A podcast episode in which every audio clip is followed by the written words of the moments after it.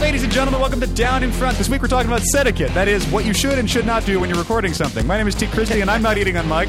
Brian William Finifter. Greetings.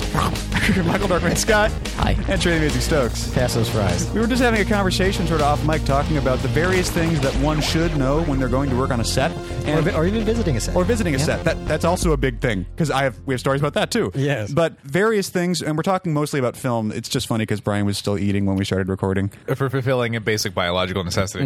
Yeah. Oh, like eating is a human right. Anyway, so set etiquette is obviously a Romney port- 2012. It's a, Yeah. it's a, it's a portmanteau of privilege. set and etiquette. That is to say, the right things to do on set so that you don't get in anyone's way and everyone can do their job right. And there's a there's a billion things like that. Not, I mean, the the, the most obvious one, just to figure out a place to start, is there's a whole glossary of terms that you will never hear anywhere else. Yeah. An extension cord is a stinger. Clothespins or C47s, et cetera, et cetera. I'm pr- like some of them are useful. C47, I'm pretty sure is deliberately it's- inside it's- it's- baseball. it's- it's- That's a- yeah. I think that's, I think it started as a troll and just caught on. Yeah. Yeah, yeah exactly. Yeah. It was like iPhotos or something. Yeah. Um, but there's also various all the things that you can do if you're the guy with the slate, all the things that you should do if you're the guy running sound, all the things you should do if you're acting, et cetera, et cetera, and PAs and running in and running out. I actually don't have a tremendous amount of experience on set. I think Brian actually has more than I do, and probably Trey. Other than Trey, I would, pro- uh, out of the three of us, I would probably have, have the most. Yeah. We were talking before just to get started about uh, the second AC, which is the second assistant cameraman, who is the typically the person who runs uh, the clapperboard and things like that. The first AC tends to be the focus puller. Is Yes, that right? that's correct. Uh, and then you know, and and changes the lenses and stuff. yeah, like the- that. The first AC is always usually sitting next to the camera, touching it along with the Right. Maybe, maybe can sometimes be the camera operator.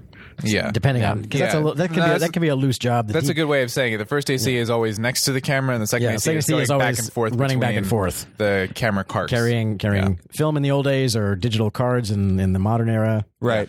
And this all this all was brought on by a conversation we were having before we recorded because last night Mike and I were up until five in the morning Yeah. shooting a movie at his house and I was the second AC and I was the guy with the the slate. And here are some fun things about that. We were talking about it beforehand, but I want to go over it now.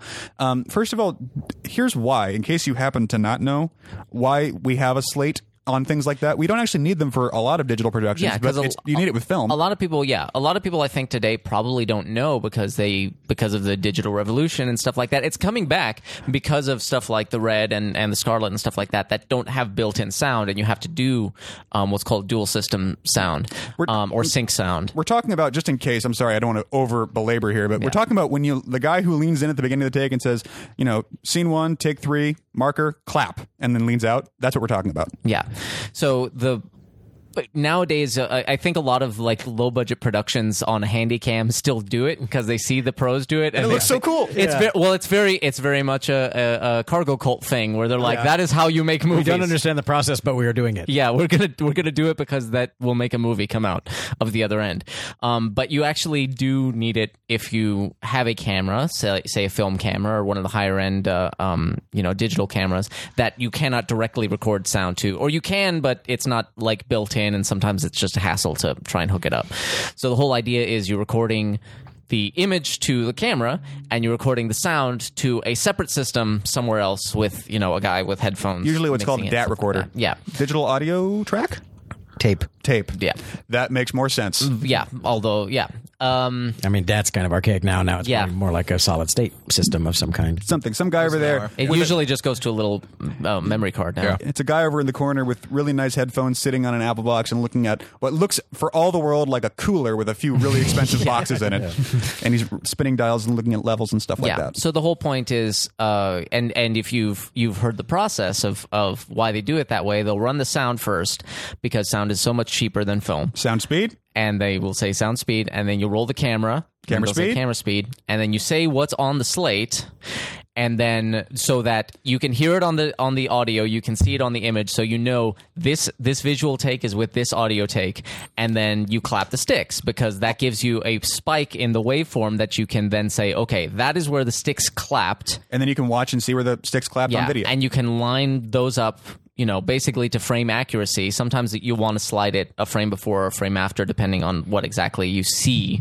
in the Right. sync. But it, it gets you within basically a frame, um, and that's how you get the sound together for a, a process like that, and that's why that is so important on those kinds of productions. Beforehand, Jeff was talking. Uh, the uh, our editor buddy uh, was talking about the things that you should do if you found yourself in that situation. Uh, one, the most important thing is that you can see a the thing clap and b what's written on it. So big fat marker if you need to, because often the editor will be looking at it in a tiny little window. So big fat marker that says what you're what you're talking about. Additionally, speak clearly. Make sure that no one else is speaking when you're speaking, and certainly not speaking or making any sound when you're clapping it. Make the actors shut the fuck up. Yes. I do a lot of editing and assistant editing myself, and the one that consistently the one thing that I always am dealing with is the in those seconds before the the take actually starts, the actors just love to to chatter, or in one case, this is probably my favorite case. Uh, you probably won't be able to hear it, but on um, one movie I was assist, assistant editor for, uh, one of the guys did this. I probably can't hear it. There, but- who's doing this? There, like a faux drum roll. yeah. Uh, while the thing was clapping, so looking at the waveform nothing but and spikes. listening to it, there's just- there was literally no way for me to be able to to pull out the one versus the other. Um, so make them not do that. make everybody shut the fuck up, so that when you actually see the waveform on the tr- on the timeline, it's quiet, quiet, quiet, clack, which is a very clear spike. It's just a little line on the Yeah, waveform. Yeah. It's just if you ever looked at any kind of audio, you'll just you'll see you'll know what you're talking about, uh, and that, that way it's very clear and it's very quick. The the the problem is because when whenever you're on set, whenever you have a whole army and you're spending you know hundreds of thousands of dollars a minute to assemble this army to do something. Obviously, everybody's moving as fast as they can, and it's very tempting a lot of times to go, "Oh, we don't have t- the sun's going down in 30 seconds, and we need we need to get the shot, so we're going to save ourselves 10 seconds by not doing A, B, or C," which more often than not is compromising some aspect of the the slate uh, process, which is fine, and that's a trade off that people have to decide in in in the moment. But just what I what I find is a lot of producers and, and assistant directors and that they don't take into account that the five seconds they save there costs Oh, yeah. five or ten minutes in post production, and so. When it becomes a habit, you know, once or twice is not a big deal. But When they're like, man, fuck it. yeah, well, I, I, on the on the same movie, it was a similar kind of. They would they would do that all the time. There are a lot of pages a day, a very cr- cramped schedule. So like uh five you know five seconds whatever. But you would that that five seconds for them meant five minutes for me, and you know ten times a day. Yeah. I was not a happy camper. or worse because if if um, if you're in a situation where they're they often are skipping it or doing it you know improperly or something then you're going i have a pile of audio tracks and i have a pile of takes and i have no idea i don't even know which one's associated with which Yeah. Yeah. and that and that becomes a huge part That's of the, the word, problem. yeah. Is you know That's the worst. If, if whoever was on set wasn't even labeling files, Yeah. then you're in a world of hurt. yeah. And here's a couple other interesting little thingies about uh, the slate before we move on. One, you can uh, put the slate at the end by the way That's where I, that, slate. that- that was going to be Yeah. two. Yeah. Uh, one is The old tail slate. if you're ever in that position, uh, the term soft sticks means you clapped it really, really loud and you startled everyone. You might have hurt the sound guy and you might have scared the shit out of the actor that you slammed it right in front of. Bear in mind, if you're slating, you're probably slating pretty close to where the talent is. So you're probably slating right where the mics are all at. So you don't have to like nail. Yeah, you don't the- have to whack that It doesn't. fucker. It doesn't have Yeah. to be a. It can just be a. Just as long as you can hear the the as long as it's waveform. nice and It clear. depends on the you know? shot. Right. and as long as it doesn't bounce You know, Yeah. if the You microphones are want to- 30 feet away and no one's in your face, then do what you got to do. There's Yeah, actually an it- art it- to, to how you close those sticks. I mean, Yeah. you want to do it nice and clear. You want to make sure that it's visible to the camera the moment of contact. Yep. Yep. And you want to make sure it's not a, you know, it doesn't bounce and go da da da. Yeah. Yeah. You want to have some ability to do it with one hand because typically sometimes Yeah, you'll end up you in a can- situation where you can't get in. You got to there. reach into a car window or something like Exactly, that. you know? and it's and it's tricky. And the other thing uh, is uh, doing a, an end slate because typically you'll do this at the beginning because it's just easier for the editor to look it up, you know, sync it in the beginning and then watch the take. But if you're in a situation where for some reason you have to go the second, go go roll right now. Um, ha- first of all, have your slate ready immediately. Like as soon as the other one claps, switch it out so that it's ready for the next time in case they say go the second. And you can just start rolling. And before you say cut, then you lean in with the slate and you can flip it over and clap it then. That's an end slate. Yeah. The tri- and, the and you'll do the same exact thing as you do in the beginning. You just do it at the end and to signify that upside down. Yeah, it's a it's a It's another thing that seems like it's this weird like alchemy. It's like, why would you do that? That's just like, you know, you're you're being Smarter people than you I've figured actually- out that's the best way to do it. Well, I've actually wondered what the point in the in the new digital age of uh, having a slate upside down for the tail slate because its purpose originally is when you know when you're shooting on film.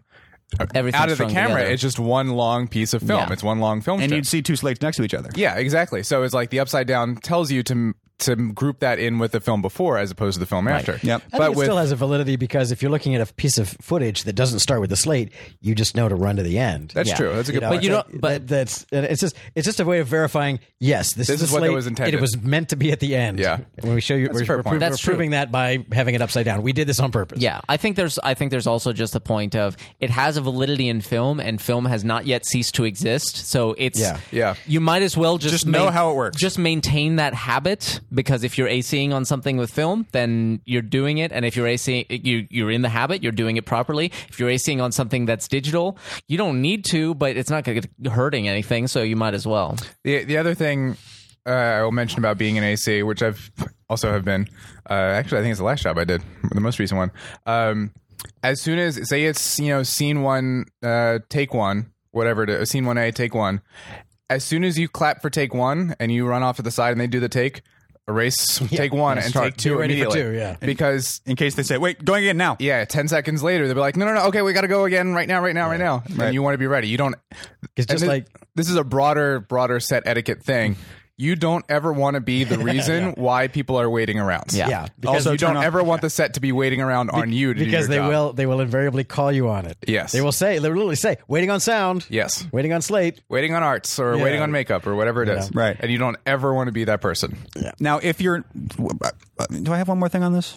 No, I don't think I do. I thought you said 3. Oh yeah, I have a, I have a third one. Okay. uh, but I, on the subject of that, real quick, the other thing is if you are not ready, it's- if you're you know slate, I guess, but more specifically, if you're sound or camera, if you are not ready, say hold for sound. Yeah. Make sure that you're doing your job because it's not a solution if you just pretend like you're doing your job. Real, That's right. Yeah. or you pre- or, or or the take Sorry, is hold for sound. and you haven't admitted that you're not actually Right. getting the sound, or Yeah. you know Right. something's wrong. Exactly. That's if you blew the focus, That's make sure someone worse. knows. Blah blah blah. Yeah. But the third thing about the slate thing is we we, we are using uh, because we don't have one of the really nice. Ex- you can get incredibly expensive slates if you want to that are digital and yeah. sexy as shit. They're what you tend to see on the deleted digital scenes. counter on them and or, that and there's also like iPad apps and shit. But we're actually using uh, a slate that I stole from my friend in high school, um, and it is a party store prop. It's like a 1930s Oh, like black and white. put, your, It put looks- your name on it. Like yeah. "Ah, it looks like it's supposed to be made out of chalkboard material, but it's not. It's actually just wood with black paint on it. So the solution for this, and I've seen it elsewhere too, and it's a great idea,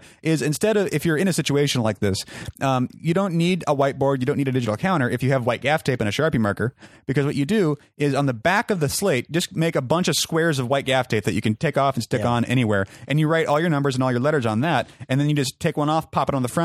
And then for the next tape, pop it off, pop on, That's pop how two. we did it in the old days. You on the back of the slate, you just Super had fast. your- all your yeah, little no, I tabs. still do that now. and you know you can The, the only problem with that situation is invariably something will come up like, oh, we're inventing a shot. It's not in our, sh- it, and it's not whatever. So we got to call this shot X97. So it's like, oh, I don't have an X here. So Well, you can. That, that's why. I You, mean, that's why you keep gas That's when tape you a start- sharpie on That's when you you. earn your money, my friend. yeah. That's when you keep but so gap it's tape just, and you a know, Sharpie be on aware that whatever system you set up, there will always be a wild card. Yeah, that's that's why I, I when we were doing stuff like uh, we were doing this weekend and previously, I always keep the gaff tape that we have on me Yeah. because otherwise it's going to get lost because we don't have a gaffer really. We don't have you know, grips well, the particularly. gaffer doesn't. The Well, gaffer doesn't sorry, you're right, literally. You're right. You're yeah. right. Sorry, right, right. But we don't have grips. We don't have guys that are running around with tape all the time. And otherwise, we would just fucking lose that tape. It would just be. It's Yeah. like, where's the gut? All right, hold for finding tape.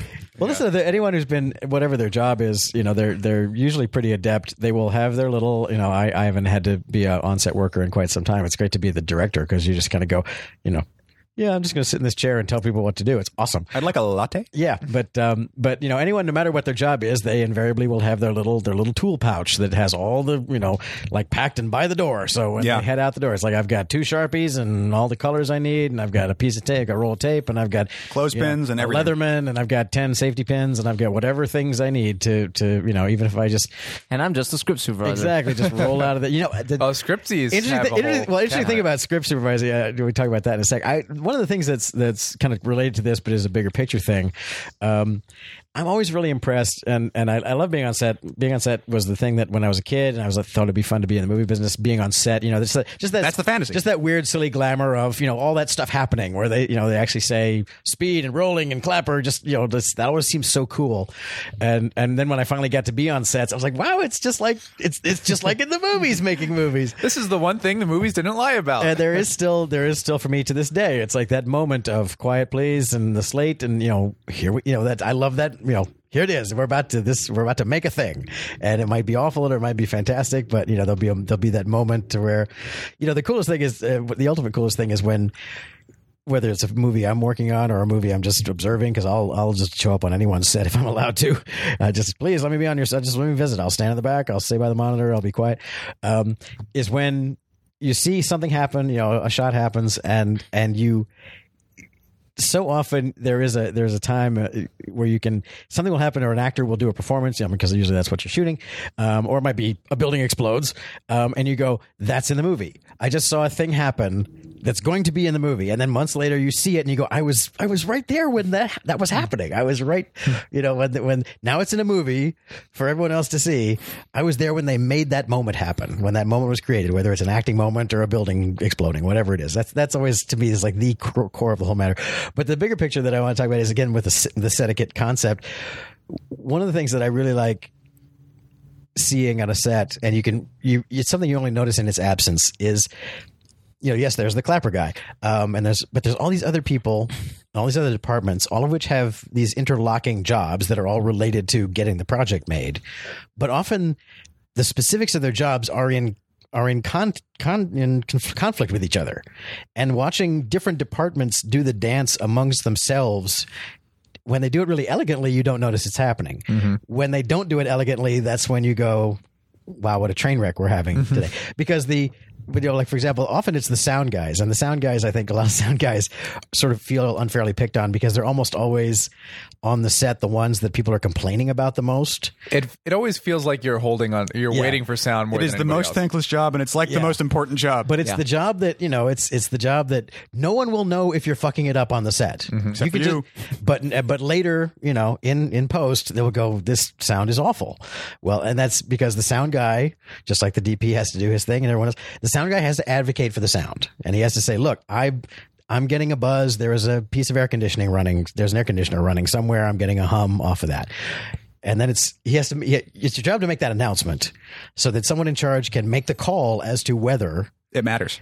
We will take the time now to go find that piece of equipment and shut it down. Or, okay, the scene's going to get looped. That's just how it is. We w- thank you for telling us. Now we know, but we're making a judgment call because we'd rather loop it than waste Right. five minutes on the set. You know, someone has to make that call. And it's not the sound guy who makes that call.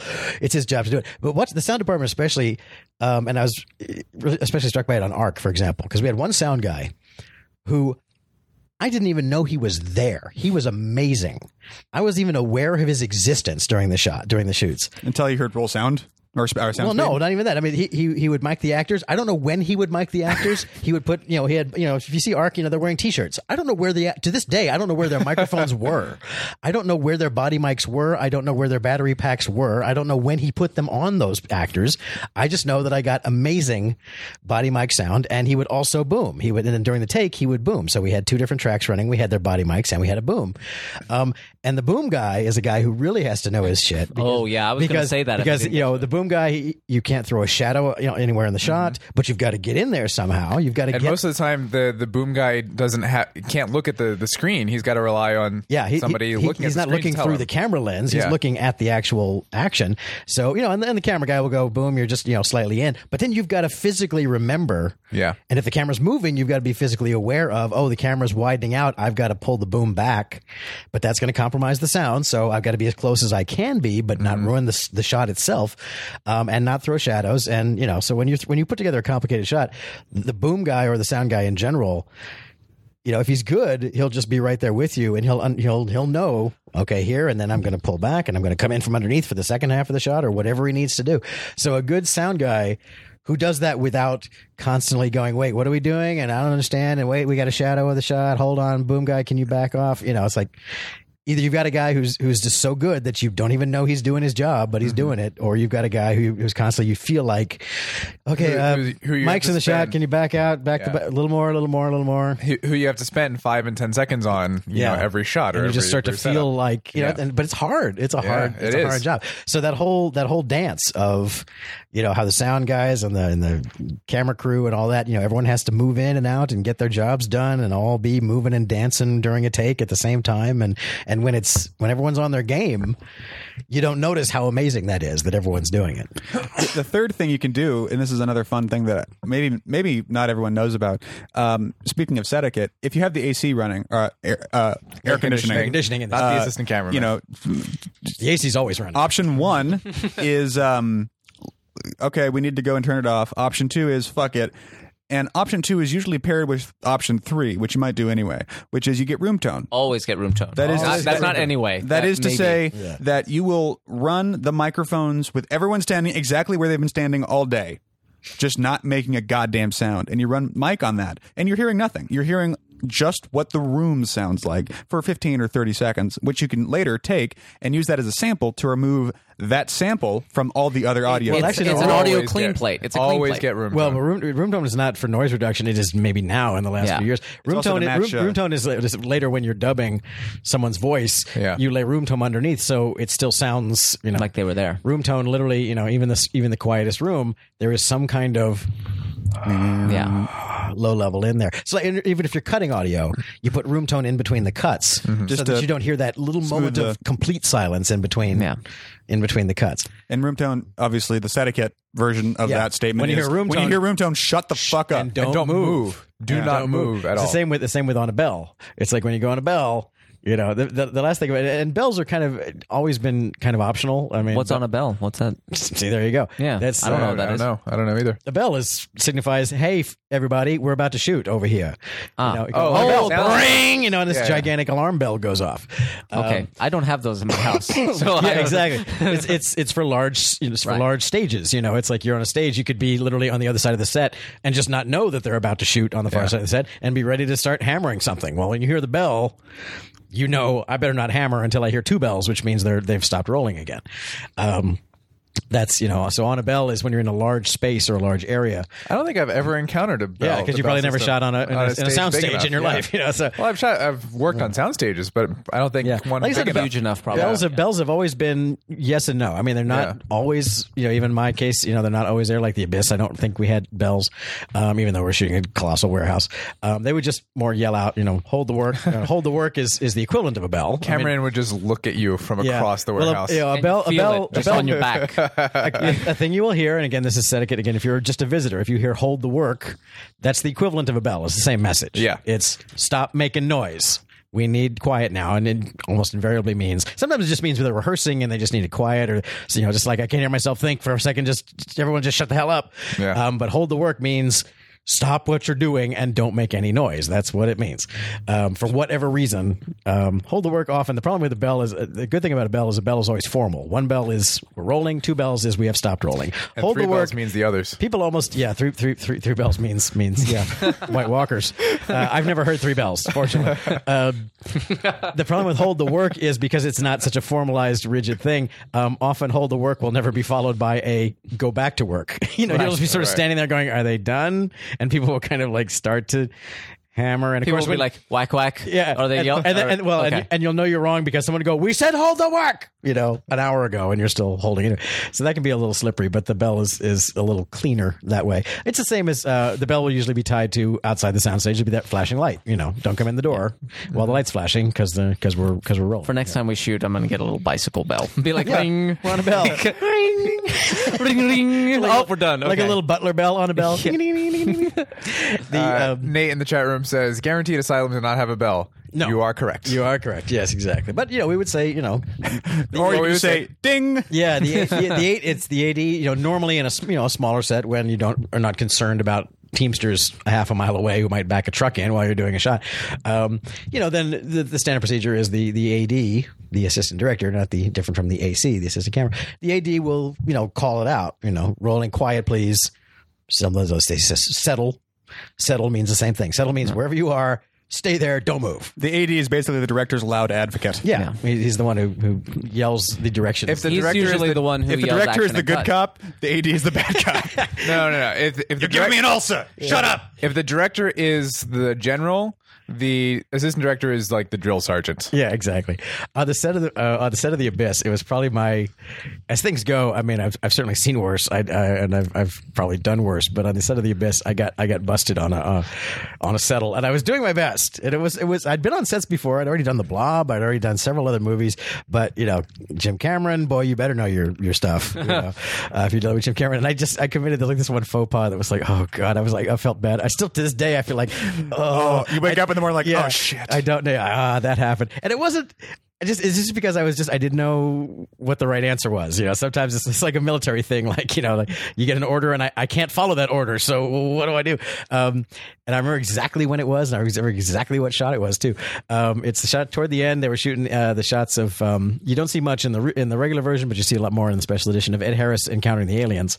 Um, so in, in the shots of Ed Harris, we weren't involved in that because we had already shot what our stuff. The you know the aliens are there on a water screen, but that's a projection of shots of just the aliens that we had shot days earlier. Right. But we were on the set while they were shooting that. We were prepping another setup with the aliens on the same stage.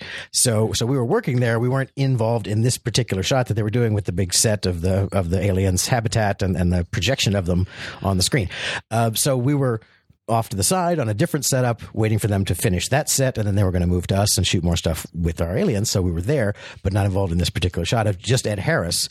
Um, and it was this, it's this whole scene where Ed Harris had to do one of those things that where you have to take a step back and, and admire what actors are sometimes asked to do. It's like he has to stand on a big piece of plastic, wearing a wet spacesuit, and talk to a projection of butterfly aliens and act like the world is coming to an end, and be you know sad and happy and go through a whole range of emotions and have a dialogue with them, you know, and Ed not- Harris is working. and not burst out laughing or go, "What have I done with my life? That this is, you know, what I'm doing today." Um, so he's, you know, a tense, difficult, emotional moment, nothing to play off of. You know, the, the hardest, the hardest things for an actor to all be doing. Um, they're so they were shooting that, and they're, you know, they're working, they're trying to get, you know, and this you know, huge crew all around.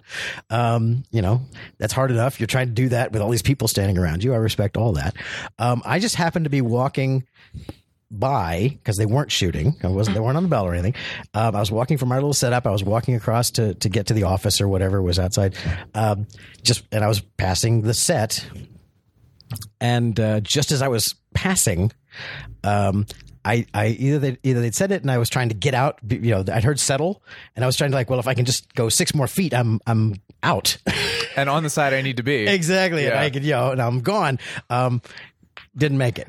Settle. Cameron himself. Trey, I said settle. at which point I stopped. I just froze in my tracks. And then he continued to look at me because now I'm just standing there in Ed Harris's eye line. And he's looking at me still. And I'm like, so I was busted because like, well, if you just let me keep going, this wouldn't have happened. I was two seconds from gone. And you called me on that.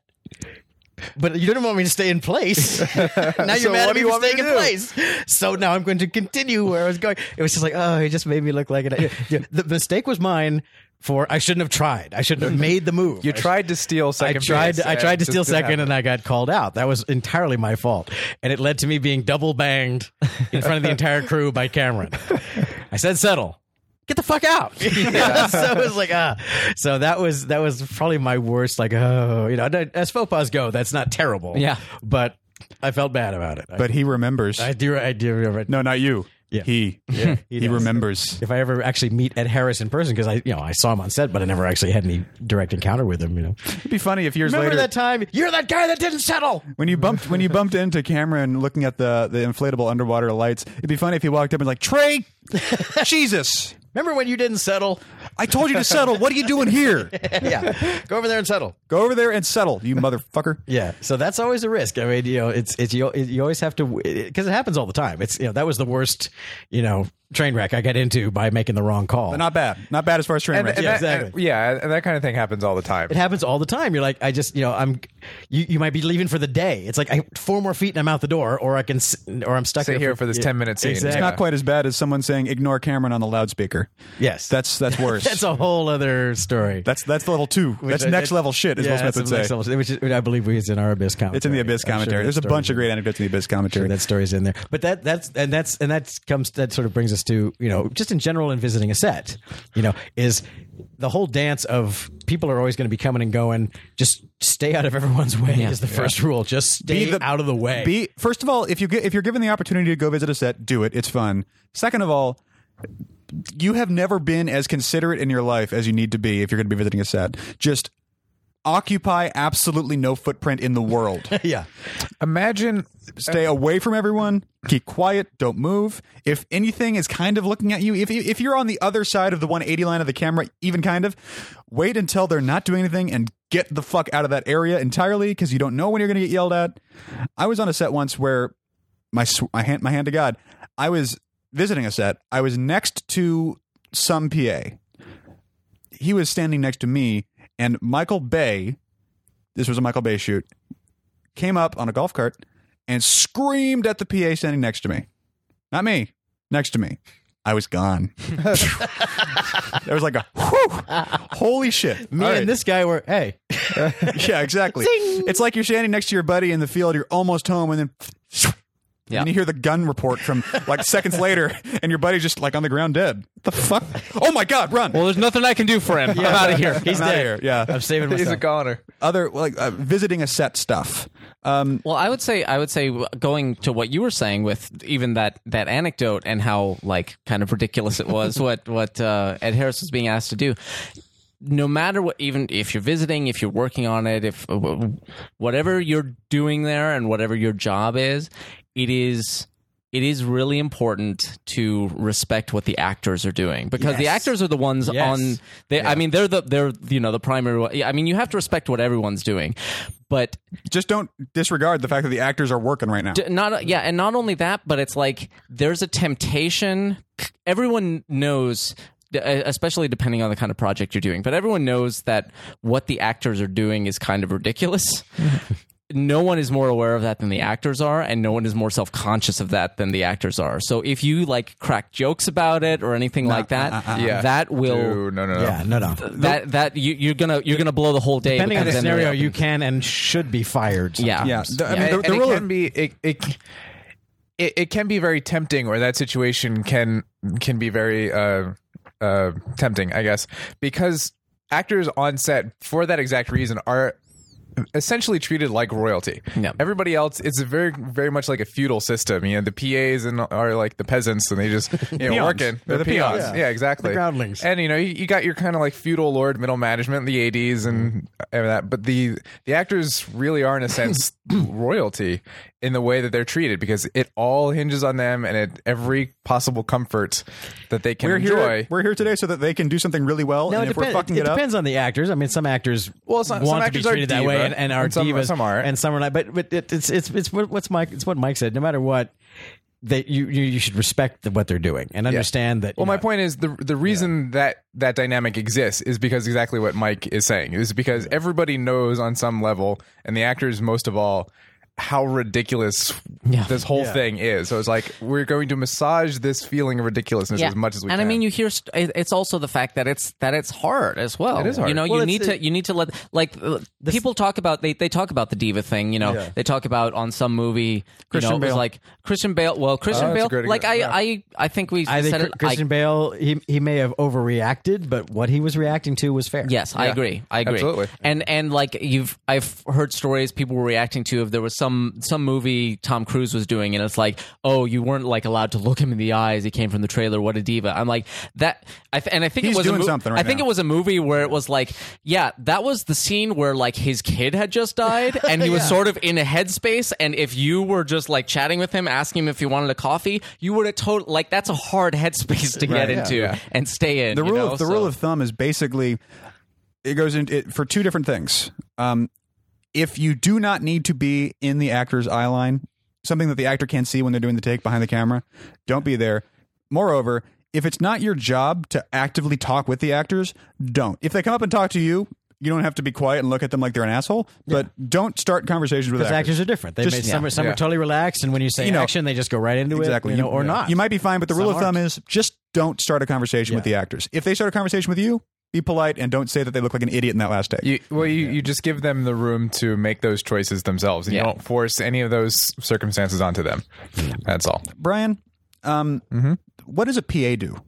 Everything that nobody else wants to do. The P- Uh, honestly, I, the PAs we could almost Production do, assistant. We could almost Yes. do a whole thing on on this On how to be a episode as well as you know people who who make low budget stuff or are interested in low budget stuff. They're like, why does X job exist? That doesn't seem that important. What is the best boy? It so is, and and PAs. We were just talking about them being like the peons or the peasants of the feudal system, Pawns. and yet, the fucking peons were the ones that made the food. yeah, they're Well, yeah, yeah. they're Th- so no, important. Don't get me don't get me wrong. By making that comparison, it wasn't a denigration. Right, right. I've been a PA probably uh, out of, probably most more than anybody else. Most everyone here. starts, or sh- and I think should start whenever I possible agreed. at the PA level because that's where you are at the very periphery of the making of a movie, and you learn these things because Yeah. you get to see them in happening, for and the you get to first see time. all the different corners of it. Exactly. Yeah, you were saying. I- I'm just I'm just saying it's y- if I guess the point I'm trying to make is people look at that and they're like, oh, that's the low. It, well, it's the same in everything. I mean, we talk about this with like roto artists and VFX and stuff like that. Mm. Oh, it's the low end thing that everyone.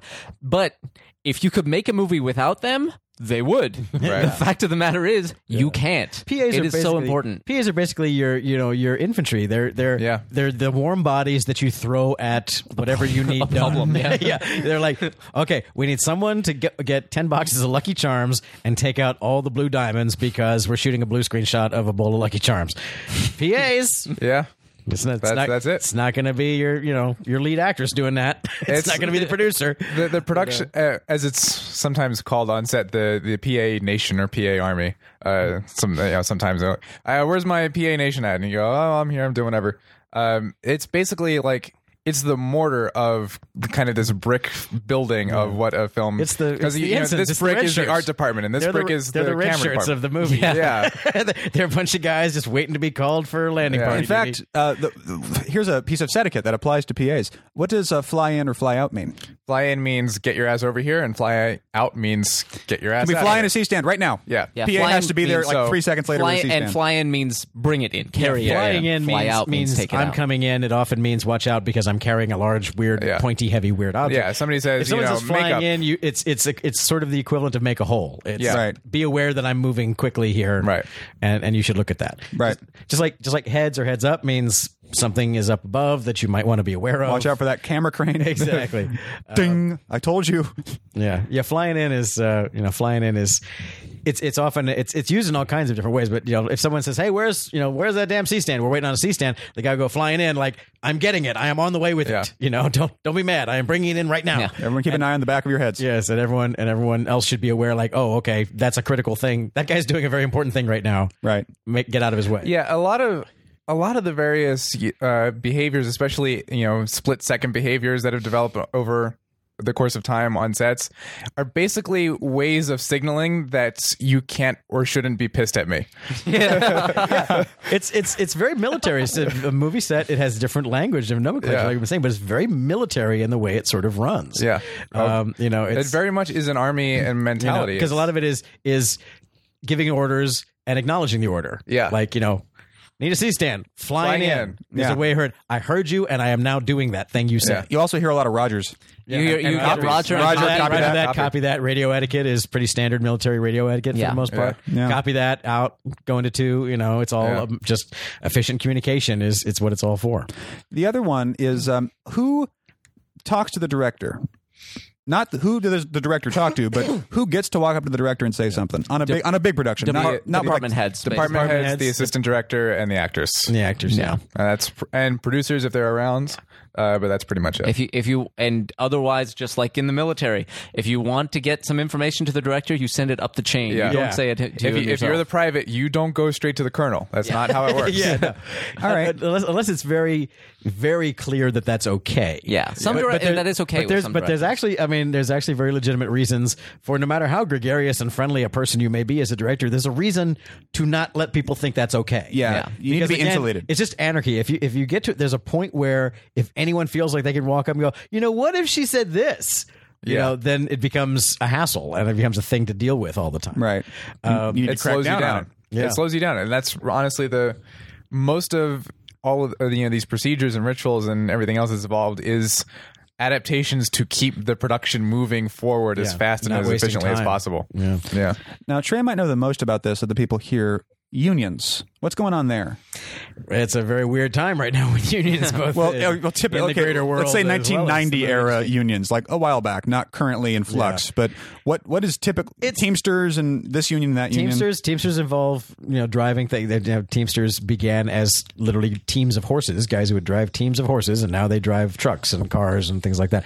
So anything that involves Horseless carriages. moving the production around in a vehicle of some kind is going to be on a union project. Is going to be the division of the Teamsters. The guys in the cube trucks. Yeah, exactly. And they, they there are guys who literally just it's it's one of the running jokes on you know sets. This is where we get into the light bulb jokes, which tell you what department does what. It's like how many Teamsters does it take to screw in a light bulb? It's like that's It's not what we do. yeah. That's electric's job. Hey man, that's not my job. What do I look like, IATSE? The um, the the joke, actually, the joke about Teamsters is what is the te- how do you know a Teamster's dead?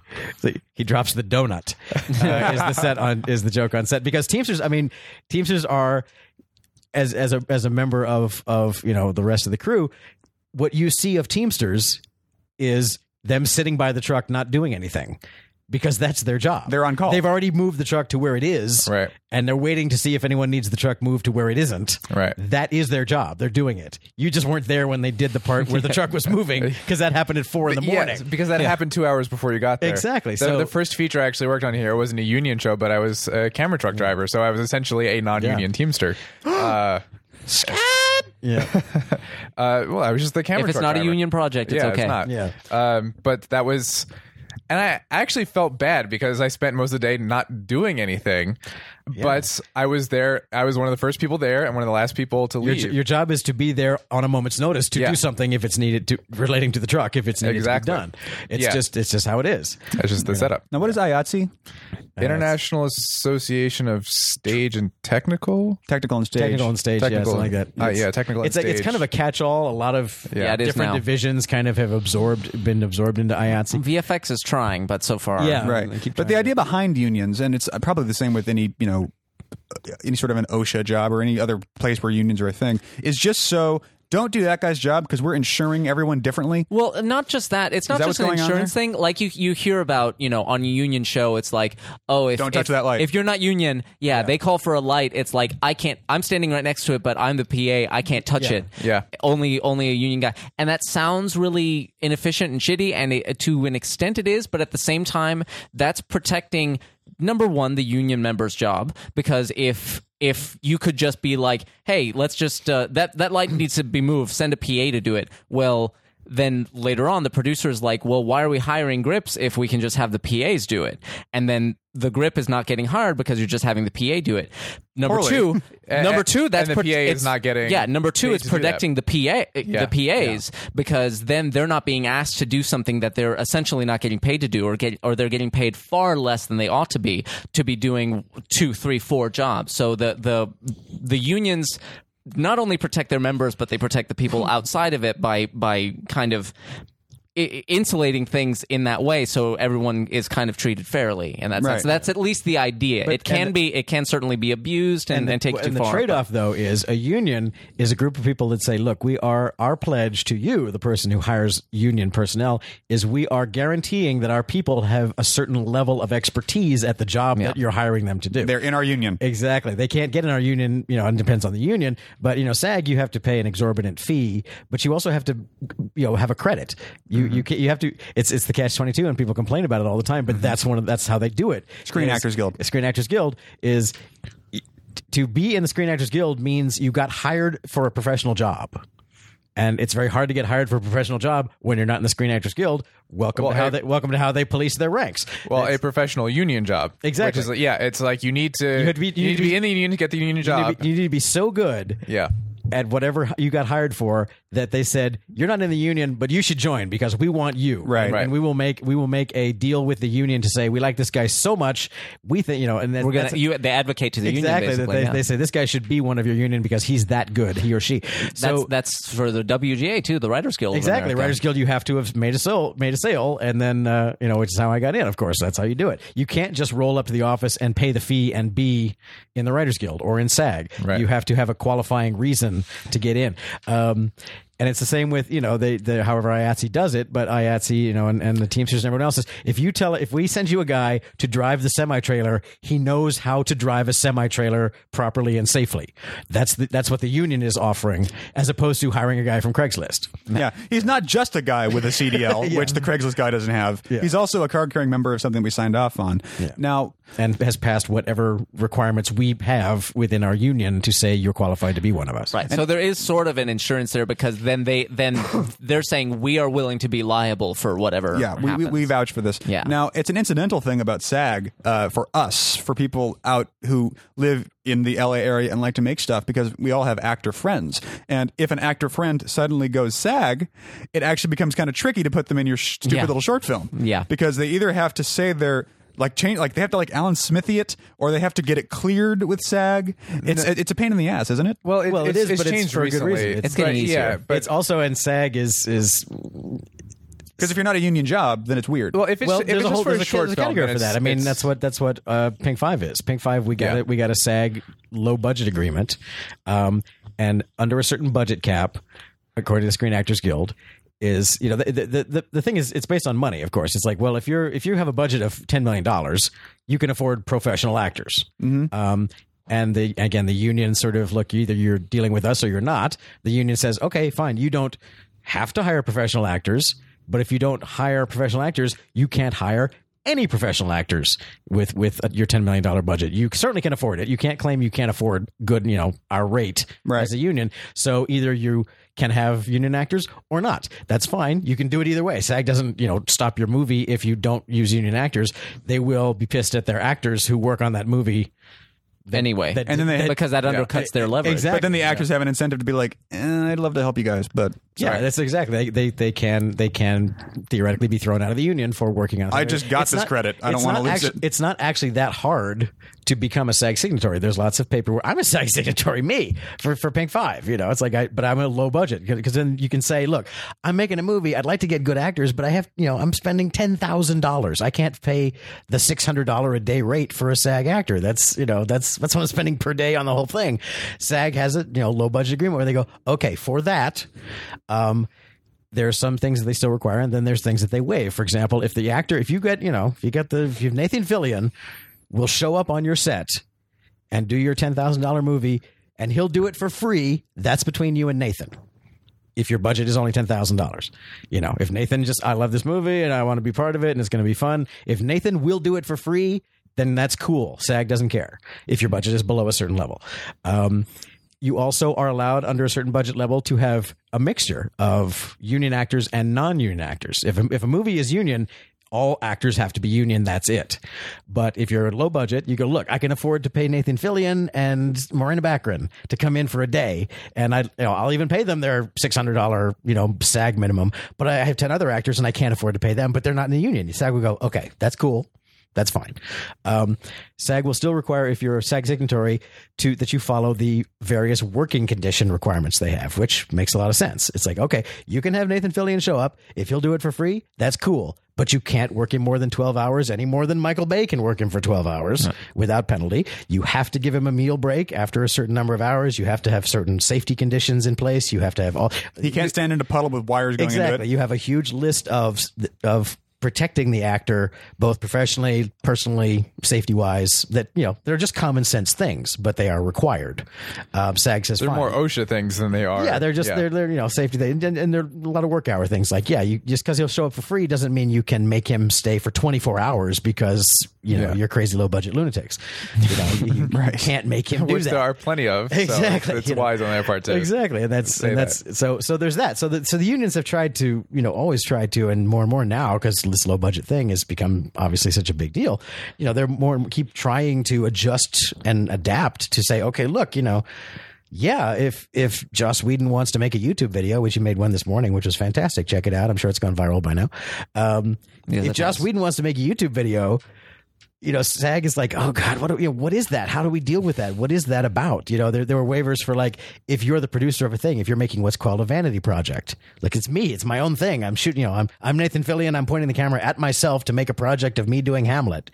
You know, I was like, okay, a vanity project for yourself. If you're a producer, really a producer and not just in name, there's lots of okay fine you don't have to pay people for that you know so they, they try and do that but they have to at the same time they're trying to protect the whole point of the union itself which is to get work for its own members and not have amateurs be available to be hired for projects and you know so michael bay doesn't go down to starbucks and get the cast of his next movie as if it would make a difference but i'm bum jing but but um what's interesting about He Sa- sure as hell wouldn't want to get Yeah. them for his crew, though, Yeah, for what he does. exactly. What's interesting about SAG though is a few years ago when I was still in SAG. I've since let my my membership. Are puppeteers in SAG? Is that how that works? Puppeteers. They they are. That's what. That's if they're in any union, they're in SAG. Right. Um, Because some- they are actors. Exactly. Some some studios some yeah. studios don't acknowledge that puppeteers are SAG and will not pay them SAG. And fuck those guys? And that's just how it is. You know.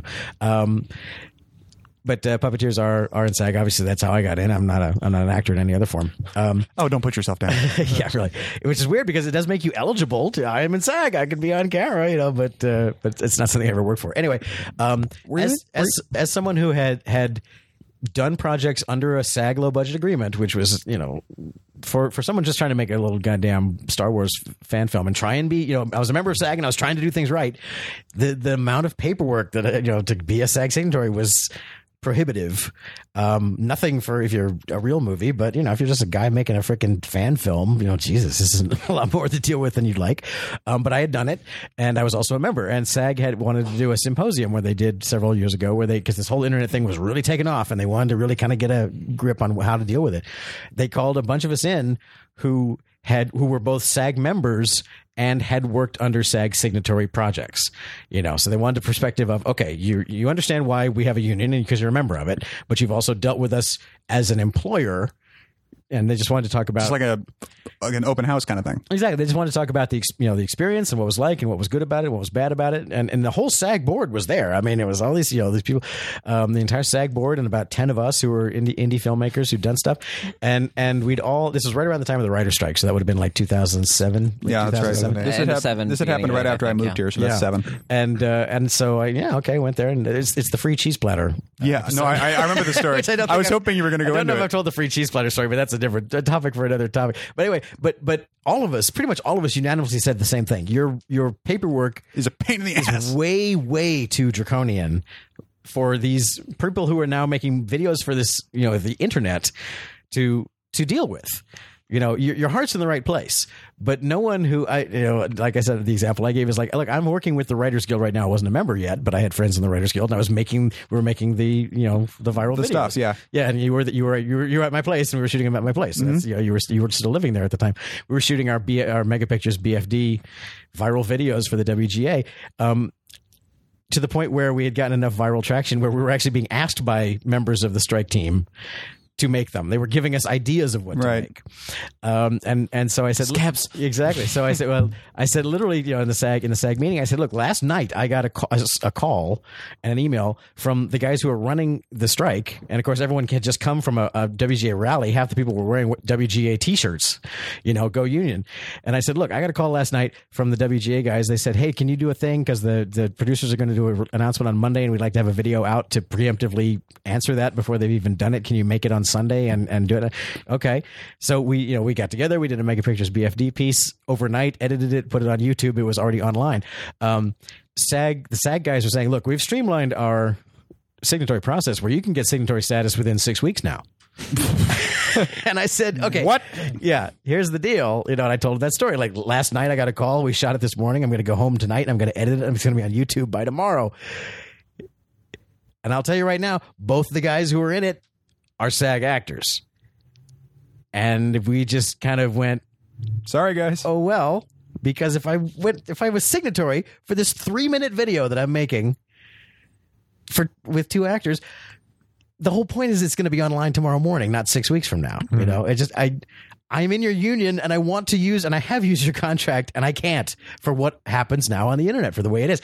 Um, anyway, there was a whole. It, it, it didn't get heated, but there was definitely Some pushback. well, a bunch of us, you know, all of Opposing us, all of us producers were like, they don't, they don't get it. They they still don't get it. They're still thinking old Hollywood. They're still thinking anyone with a camera who makes a video must have at least a million dollars, you know, and and is going to be releasing and is planning. and is going to be releasing next year, and that's just now not how it is in that world. If you want Right. to work in that world, and and one of the board members, um, Anne Anne Marie Johnson, I believe is her name, um, who was there at the time and had been a long time member of the SAG board.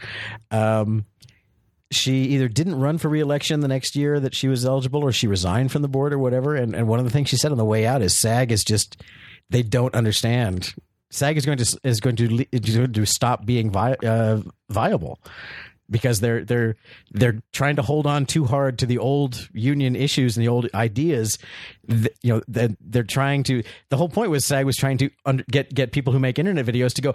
You, you can use SAG actors. You can get Nathan Fillion legally if you just become SAG signatory. And we were just telling them in that symposium, it's still too hard. People aren't going to do it. right. What's going to happen more likely is Nathan Fillion's going to go, yeah, screw it. I'll you know, yeah I'll do it anyway. Well, yeah. because SAG never they kept saying they were going to start prosecuting actors who you know broke the union rules and they never did they never actually put any teeth into that and that was five years ago so it's it's really something no one even talks about anymore now you know when's the last time you heard anyone go oh wow nathan fillion was in that youtube video i wonder if it's College SAG Humor, signatory yeah. Funny or Die. Okay, yeah the college humor Yeah. and funny or Well, die at the time it was PG porn. yeah, College Humor and Funny or Die explicitly just don't care. They just don't bother. They don't care about it. They- if anyone will show up and you know be a name actor and be in their videos, they will.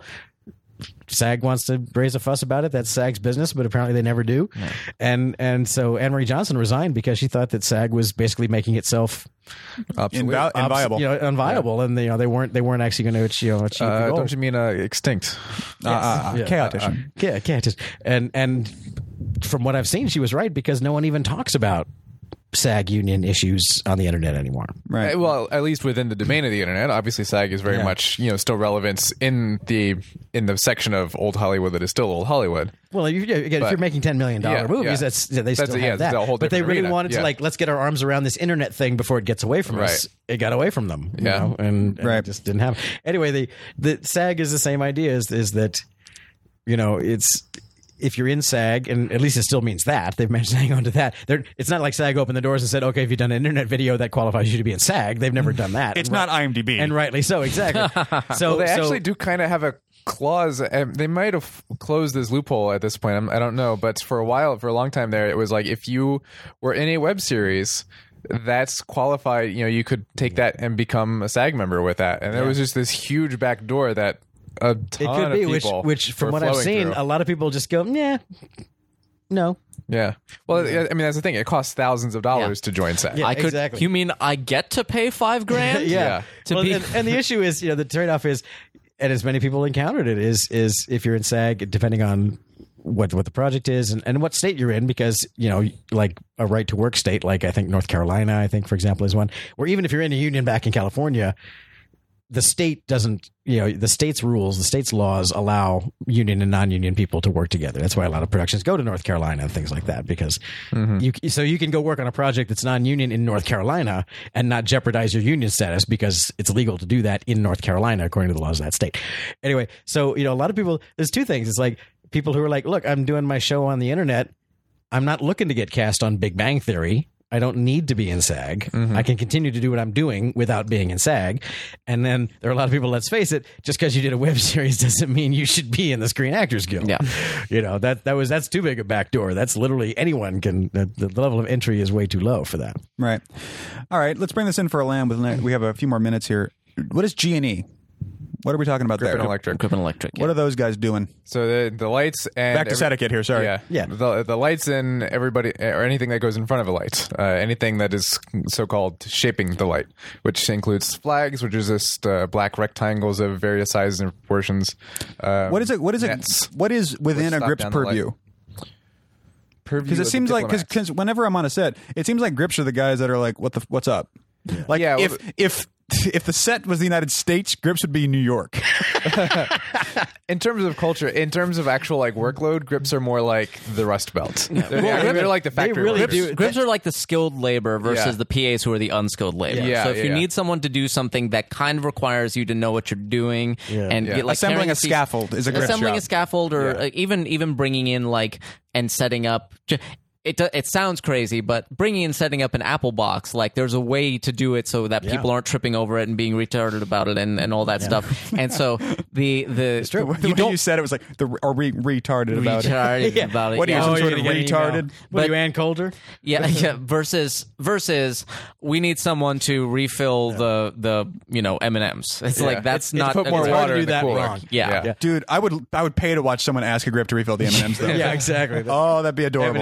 Grips get to demand that the M&Ms be refilled. you That's have why- never seen a Yeah. death stare. Grips are grips are. I'm amazed by uh, a good grip crew. I mean, first of all, they they're working all the. Oh time. my God, they work it's so the hard. hardest. I think it's the hardest physical job on a set. Yeah. of the skilled labor. Yeah. it's just grips are just you know a, a big burly freaking tough guys. If anyone on the set's gonna be wearing gloves, it's the grip team. yeah, Yeah. That's what we're talking about. gloves and work boots, and they're you know excuse me, carrying, lifting, moving, building. That's their Yeah. that's their job. That's why I say they're, They they're have like, like a- the factory worker, Like a mover's They're- back brace on and shit like that. yeah, Yeah. that's that's a that's a that's a tough physical job. And they're the ones at the end of at the beginning and end of every day. They're the ones unloading and loading the trucks. Loading the truck and everything else. So they're And- taking all of that, all of the heavy crap that gets moved around all day, And they- they're unpacking that first, and then at the end of the day, and they packing it don't get breaks that a lot of the other crew does because when you finish a setup and you go, okay, that's great. Now we're going to turn around and we're going to shoot in this direction. Well, the actors step out, the director can go make a phone call or whatever else. The DP has to stick around, the electrical crew, camera crew to a certain degree,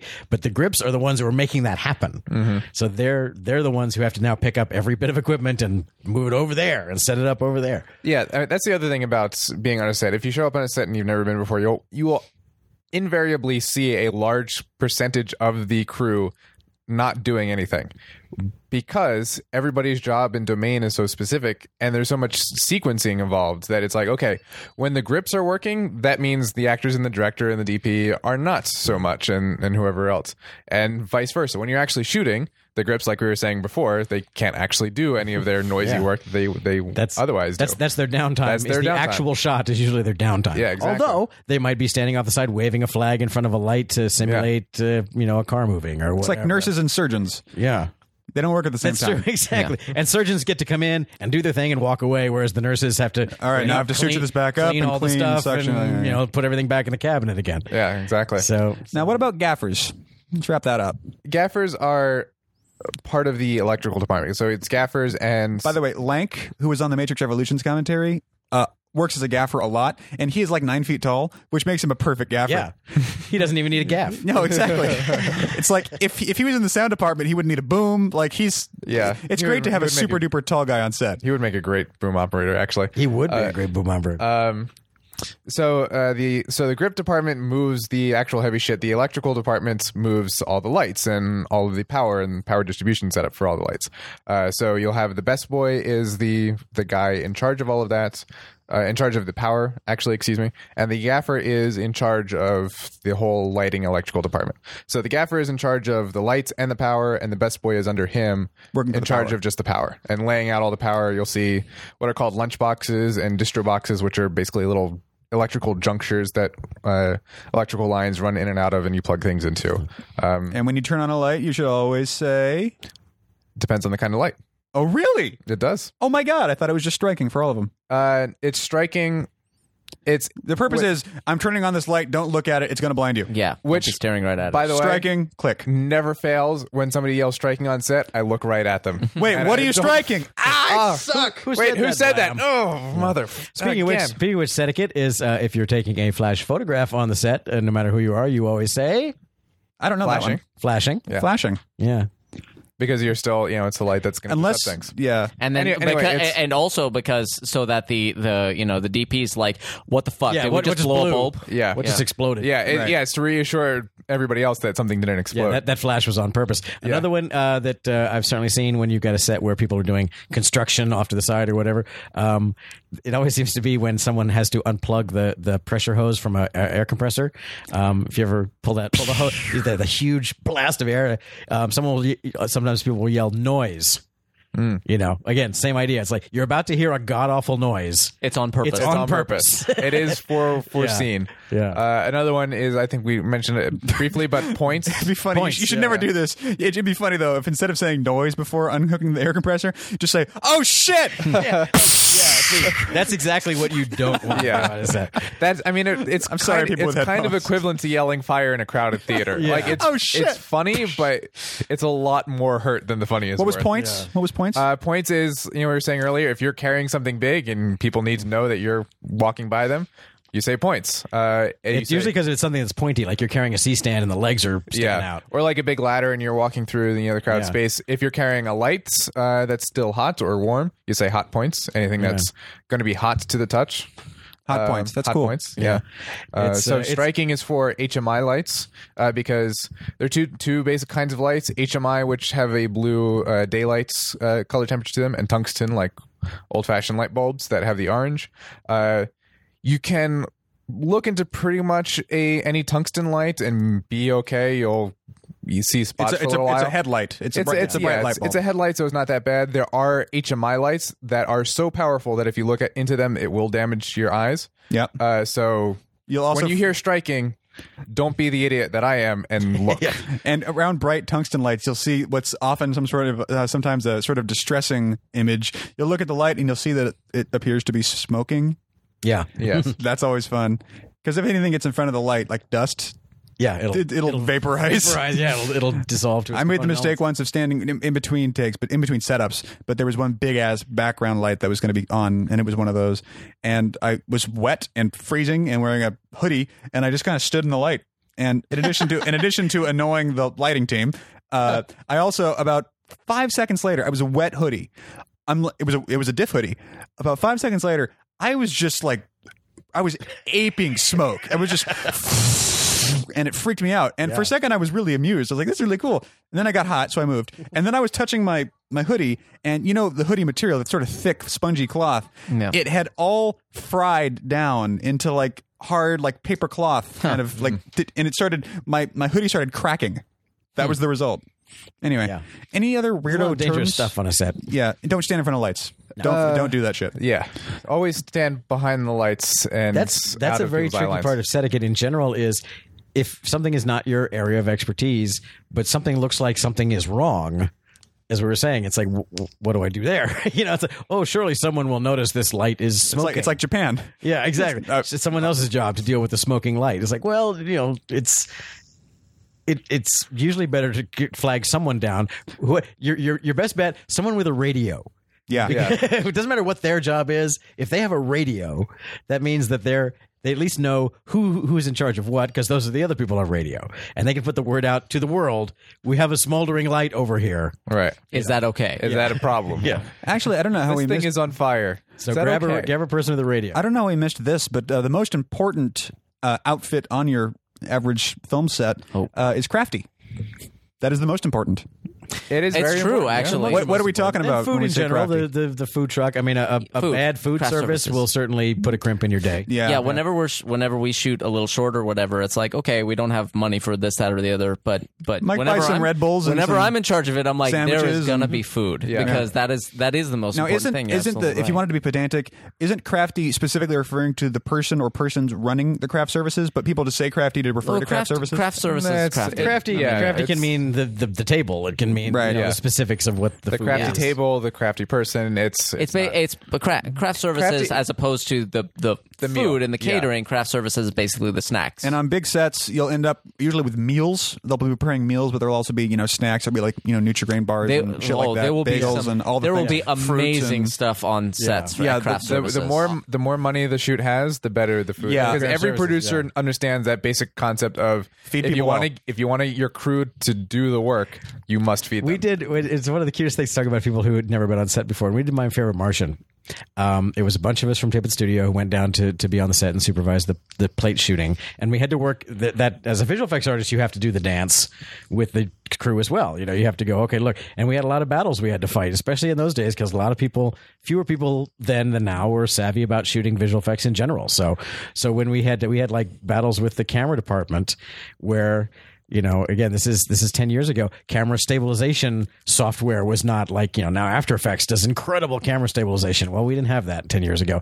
So you would go, look, you're doing this camera move, but it's wobbly, and we're gonna have a hard time tracking that. You know, camera crew will Look at this guy over yeah, here. you're wobbling. in. We have- I've been doing my Can job you- 30 can you- years. Can you put a brace on the camera so as it goes down the track, it does, the head doesn't bobble? Uh, you know, we'd had to, you know, and very always as diplomatically as possible. Again, our job was to advocate for the visual effects. It's like, look, we're we're here to get these shot in a way that later the production will go, yes, we like the visual effects we're getting. If I don't say now, excuse me, but there's too much wobble in this shot, you're going to hate me later when I tell you it's an overage to do that track mm-hmm. your call. Your call. Again, same thing. It's like you, you give it to the producer. Whoever's writing the checks is the one who makes that call. It's like, look, we can take 10 minutes now and retweak the dolly track. And I know that's a pain in the ass, but understand that if we don't, I'm coming to you six months now from now asking you to sign an invoice for an overage for tracking the shot. Totally your call. I don't care either way. Right. You know, so that's that's that's your job, and you have to you have to get in there. You have to get you know, it's just like any other thing. If the sound guy says we're not getting good sound, Hold for you, sound. You have to say that. Um, so there was that. But um, the uh, there was a point I was making. I can't remember what it was. Was We were talking about crafty. something- Good, Craft good, good food. Okay, so we had we had it was a bunch of us from Tippett Studio. We'd already just we just come out of Starship Troopers. We all had on set experience already. We're all savvy group. But for And you walked in in slow motion. no, for, yeah, exactly. Watching in slow motion with uh, guitar, you know, playing. Um, but we had one guy on our team who who literally he ran the what uh, what's called the total station, which was how we did our set layouts.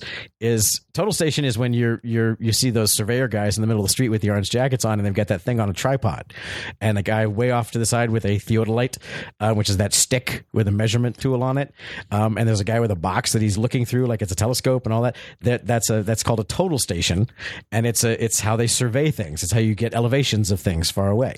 So we literally hired a guy who literally was one of those guys. He was a surveyor. He he owned and could operate a total station, and that's how we would survey the sets. Where literally we would put the total station in the middle of the set, and the crew our So you could get topography our mapping crew would go around and just mark points all over the walls, and he would z- zing the distance of it with his little laser zapper, and that's how we created our tracking models. Um, it sounds crazy now, but that was as high tech as you could be t- twelve years. Now ago. Now you can just lidar scan and do a whole bunch of- Exactly. yeah. This lidar scans were just starting to become available, but we couldn't afford one at Wow. our level. So we we did, we did the next step down. We had a, a total station, a literal surveyor's total station. So the guy who ran the total station had no movie experience at all. He was the guy who ran the total station. He was totally enchanted. Exactly. Well, the the, the, the, the, the where it relates to craft service is the first day we were on the set. Um, craft service on my favorite. This is my favorite Martian.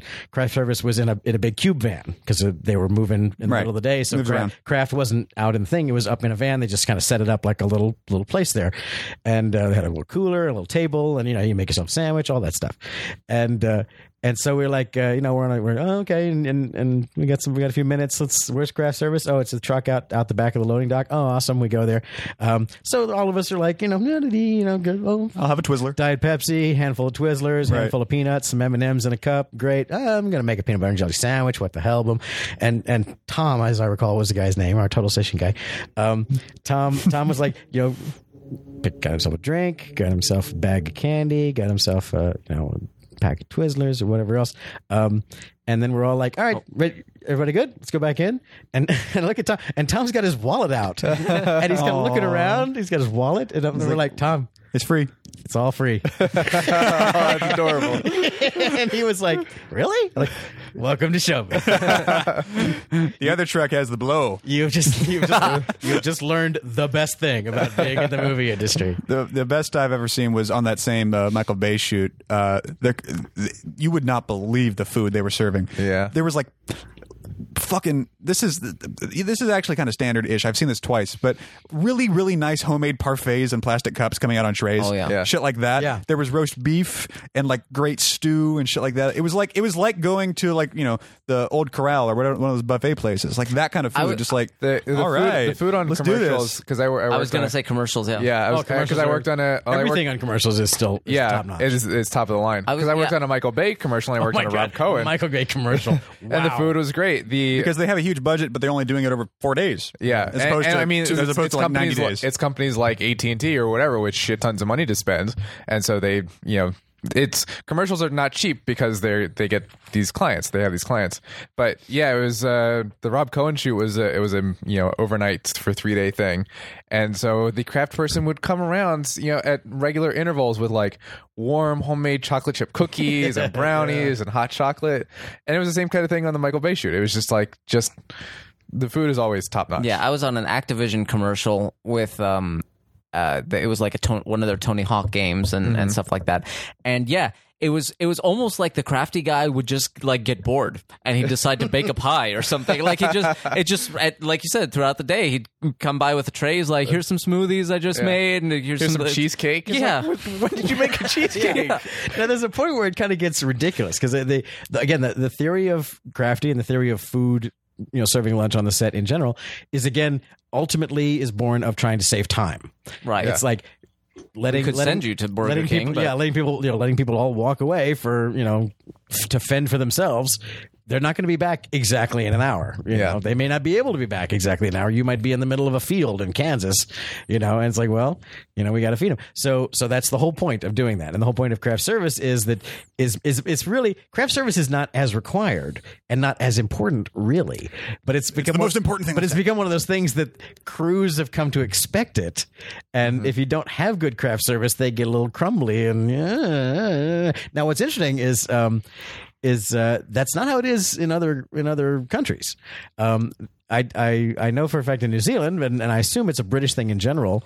Um, and I, I know New Zealand is not Britain, but they absorb the British culture. So get off my back, all right? They're still British subjects. If you were so good, maybe you'd be part of Yeah, Australia. Maybe you wouldn't have your, the Queen on your money. How about that? Down in front show at gmail.com. I look forward Yeah. to your letters. Yeah. If someone else's monarch is on your money, you might be a redneck. Anyway, the, the point is, the point is that uh, God damn it. you know this from uh, it's from uh, Renee would tell me this, and it was really kind of interesting. And it's it's such an interesting concept that I want to try it. I want to try it on my sets because it would be, I think, in general better. Um, but she says, for example, in New Zealand on Xena, Warrior Princess, you know, she was there for six years, day in, day out, shooting a TV show, hundreds of hours on set. They don't have craft service in New Zealand. They have tea break.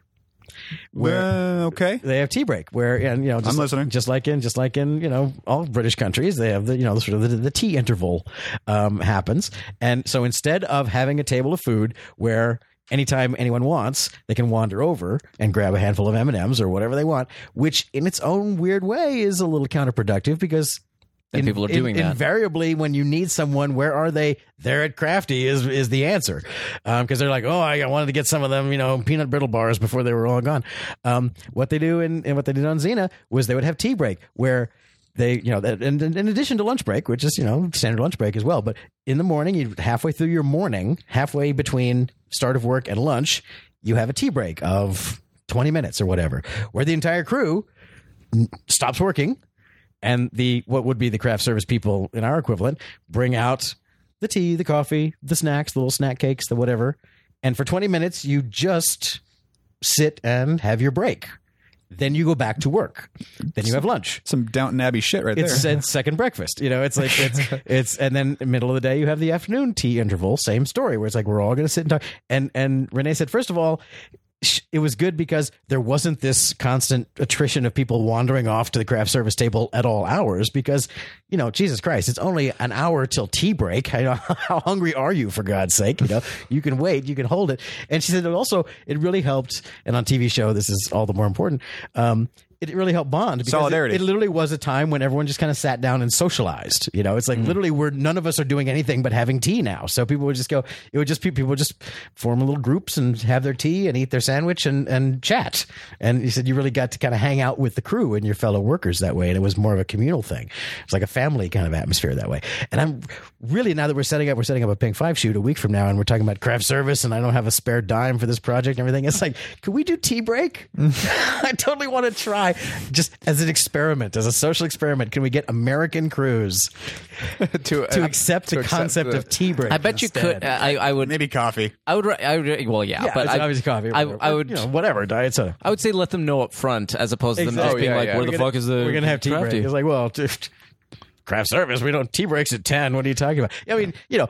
The, the you make you make you know liquids available. I mean, Yeah. there's still a cooler of water. Right. It's not like you don't you, you know you can't you can't drink something until No, you will eat cakes Yeah. and drink tea. But the whole idea of this this huge array of food that's always available is the thing that you're you're mm. skipping. Yeah. Which, which a is is more cost effective, I think, and b is is I think craft service has become a thing because it's so expected. I think it has gone beyond its original point, which is just to you know keep the crew happy and some snacks available. Now it's kind of this expected thing where this is substandard craft service.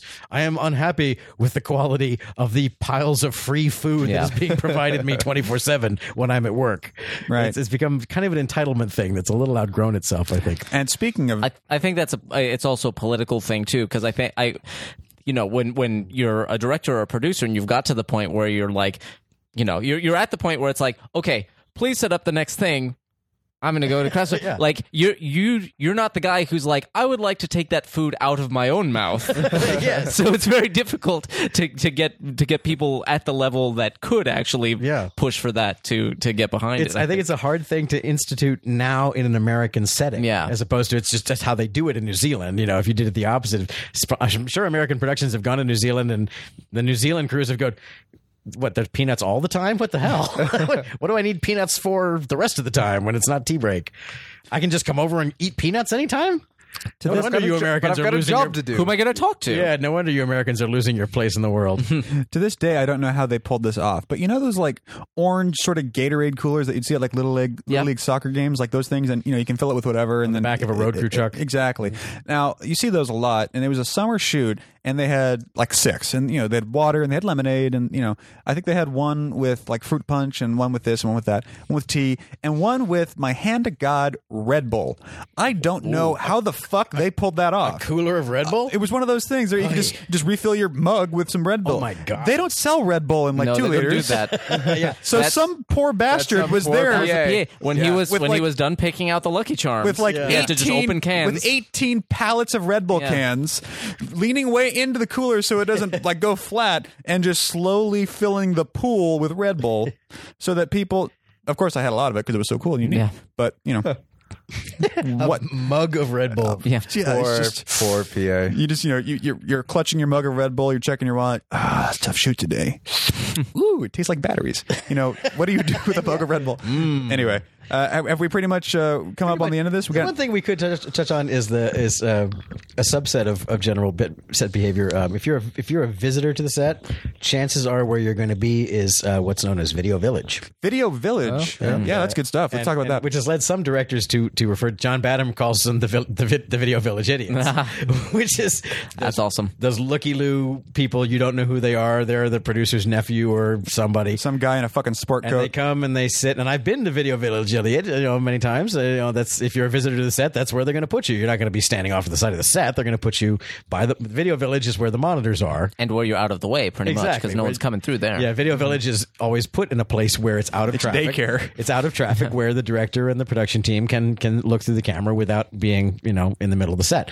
Um, That's where folding chairs go. Exactly, and there's that's where all the directors. That's when you see directors' chairs on a set. That's where they are. They're at Video Village if they have them, and they're usually extras because people will wander over and sit down. But it depends on the set. You know, um, as you said earlier about it's it's kind of it's kind of just sort of established on a set. If the director's like, yeah, sure, come up and talk to me, I don't care, or who the fuck are you? You know, get off. So so don't go whether you work there or you're just a visitor. You know, don't go wandering up to Video Village and plunk yourself in the seat next to the director and go sup. You know, if you don't know the story Right. about what's going on, um, and if you are at Video Village, like you were saying about don't mock the actors, et cetera, et cetera, don't stand, you know, in two rows behind the shot and go, oh, that looks stupid. Yeah. you know, because no matter what, you know, because within the earshot of the director or the DP or an actor, you know, any any director worth a goddamn, if if some Yahoo stands there and says, "Boy, that wasn't a boy, you really." s- I'm sorry. Who the fuck are you? Yeah, exactly. Blew- Get off my set. Yeah, blew that line. Which is why, which is why I have a standard policy. I don't like visitors of any kind on the set. I will always try and say no, just in Right. general, no, because I find it. You know, which there's the great irony. I'll visit anyone else's set and I'll I'll, I'll beg like a mofo. Hey, guys, hey. I'll beg like a mofo to get on set, but I personally don't like it.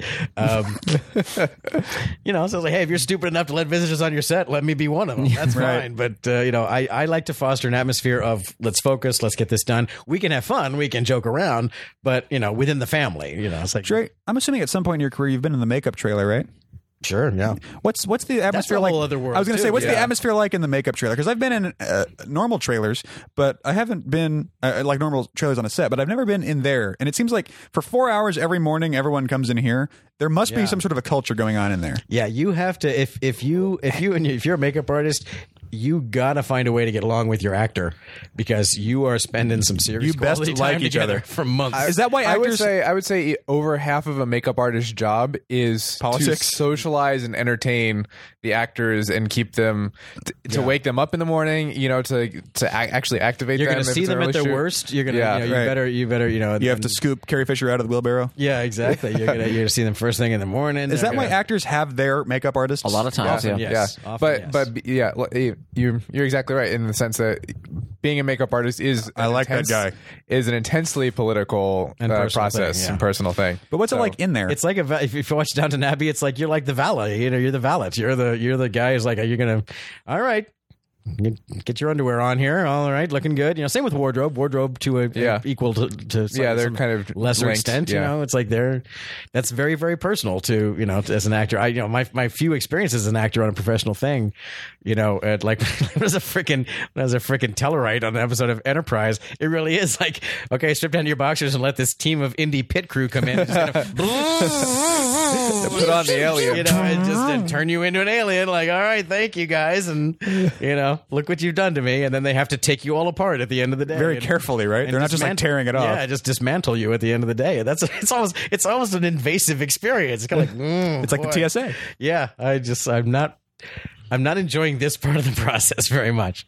I'm assuming they must have like a TV in there or something, and they're just watching like episodes They of whatever the like, fuck. Or like an example- actor can bring in DVDs if he For wants for example, Bill, you know, my friend Bill, who's made up, uh, you know, many famous people over the course of many years, and is, is the personal makeup artist of Harrison Ford and Jim Carrey. Still, I believe.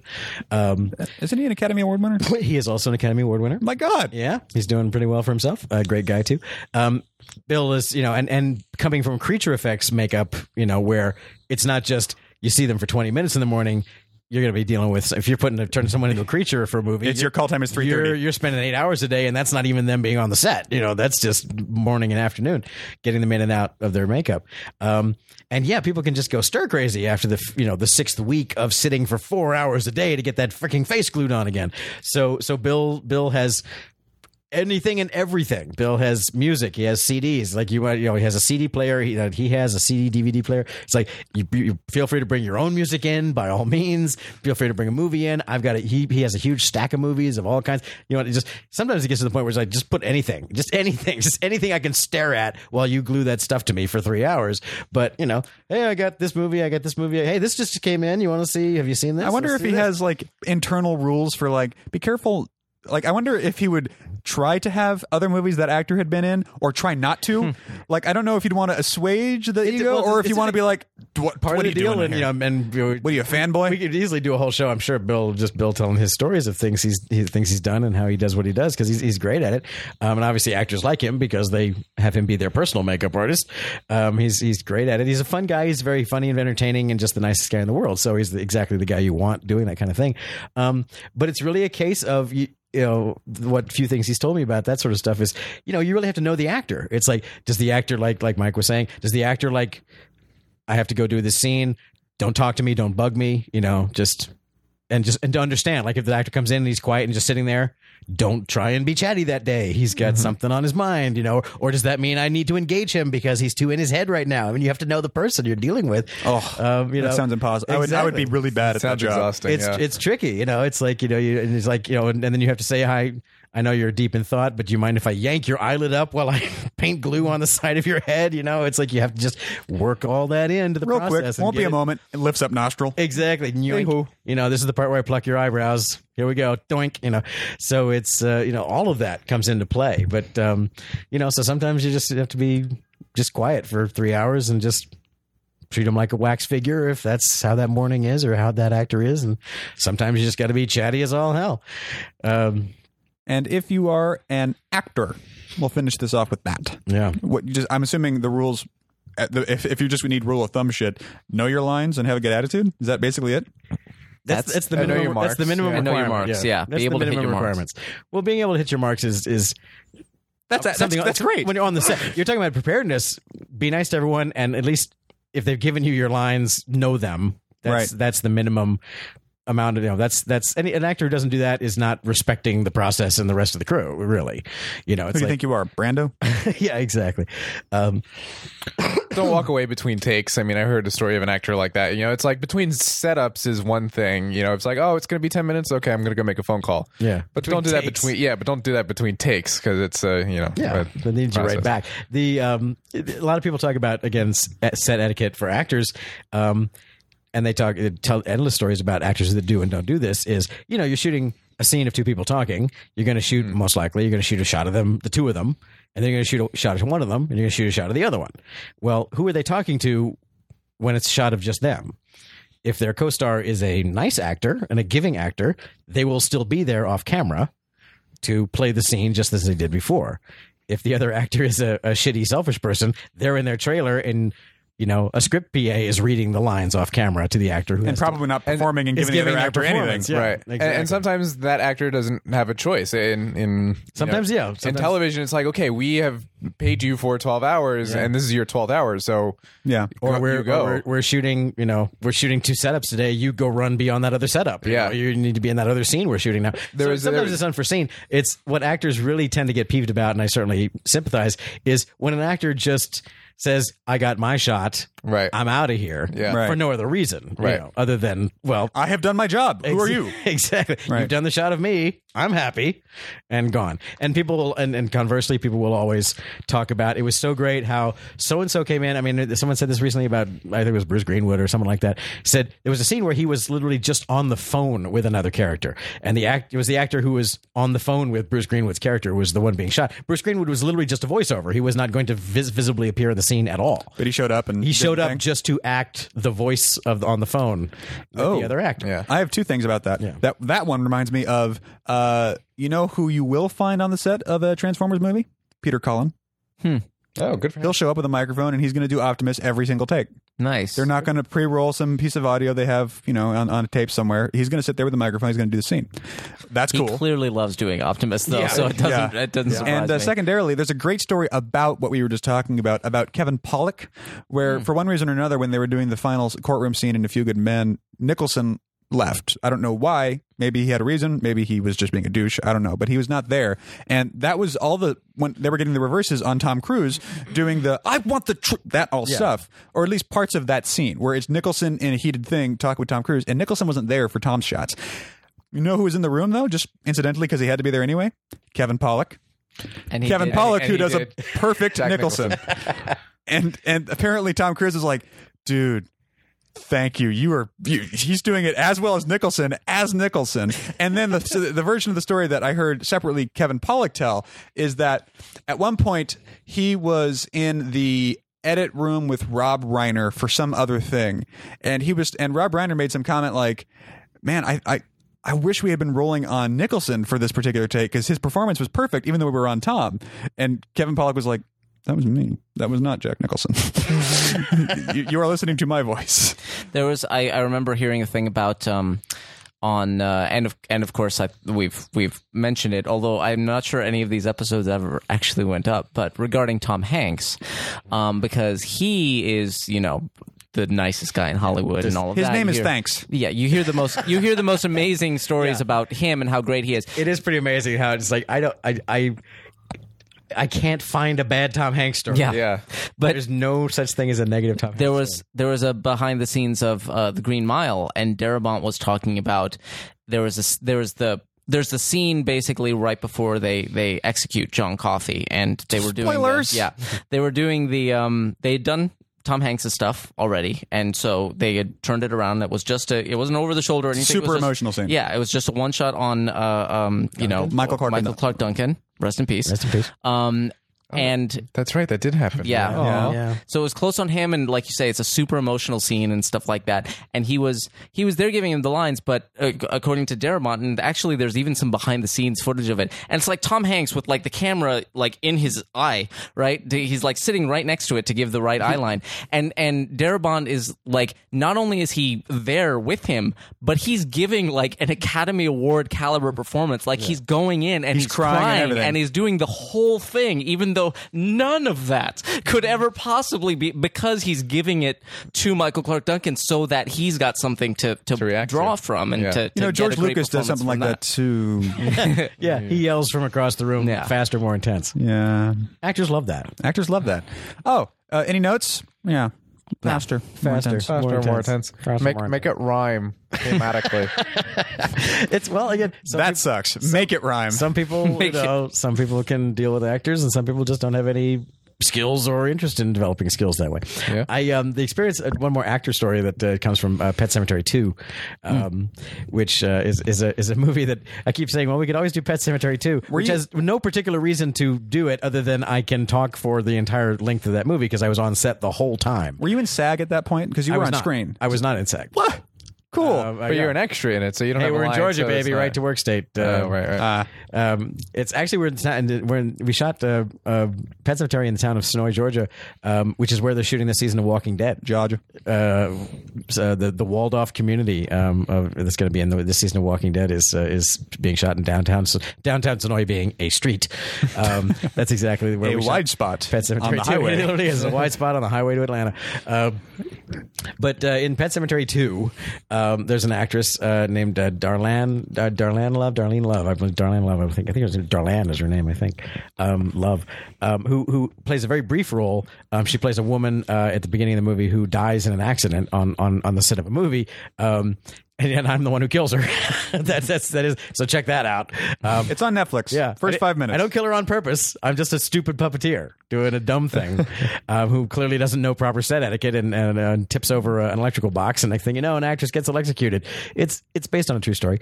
Um, the so she, Michael Clarke Duncan, rest in peace. Exactly. She played this actress who who um, she she dies. Um, she's the mother of uh, of Ernie Furlong. Um, Ernie Furlong. Edward. uh, Eddie- Edward Furlong. Furlong. Edward Furlong. Thank you. And and uh, and um, Anthony Edwards is her, is her husband.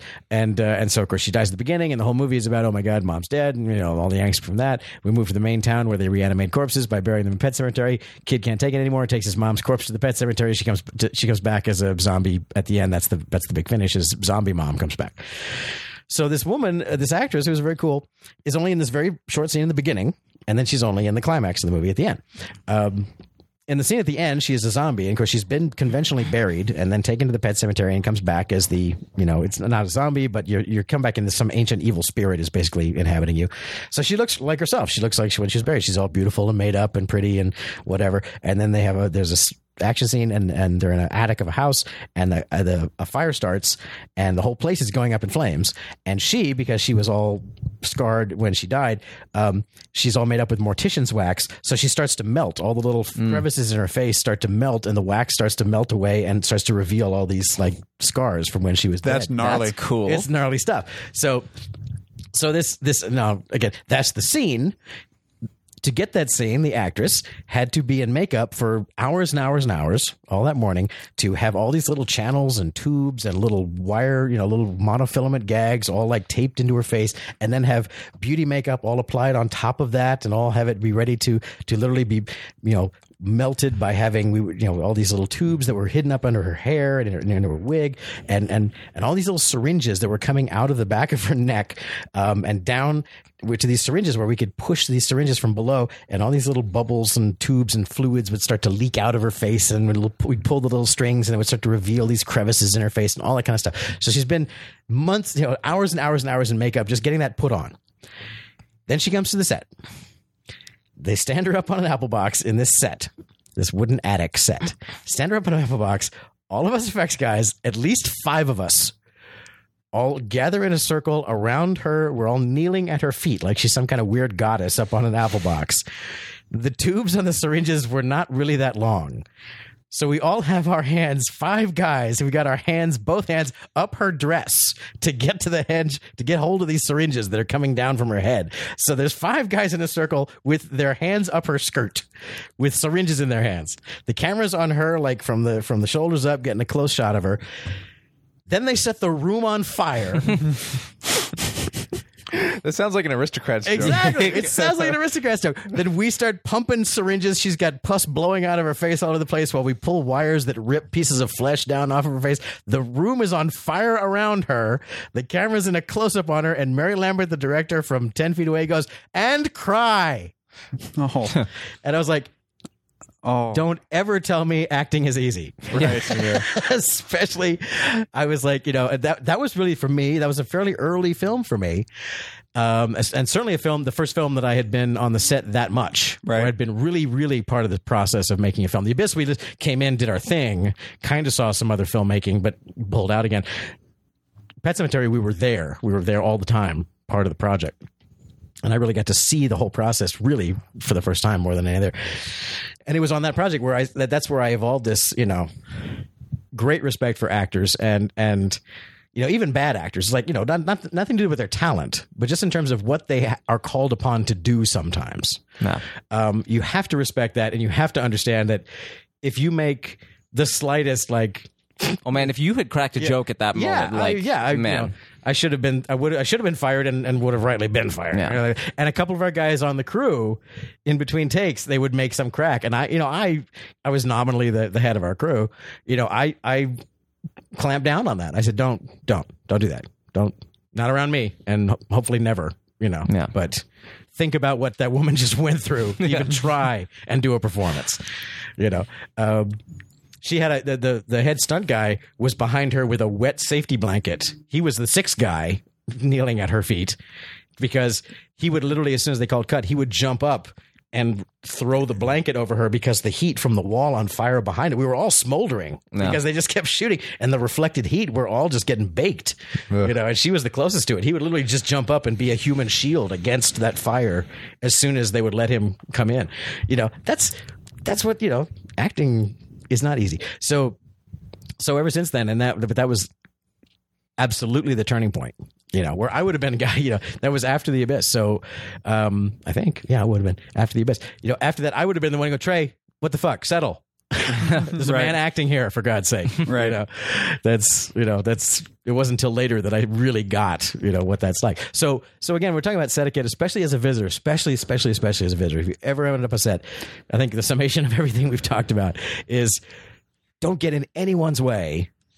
Don't touch nothing that you don't need to touch. Occupy zero footprint. don't talk to nobody that you don't know if you can talk to them or not and just be just yeah be a hole in the water just, just be eyes and ears and ready to get out of the way if someone's coming towards you and it's going to be fun. It is It's cool. totally It's awesome. cool. Oh, it's Oh, cool to watch.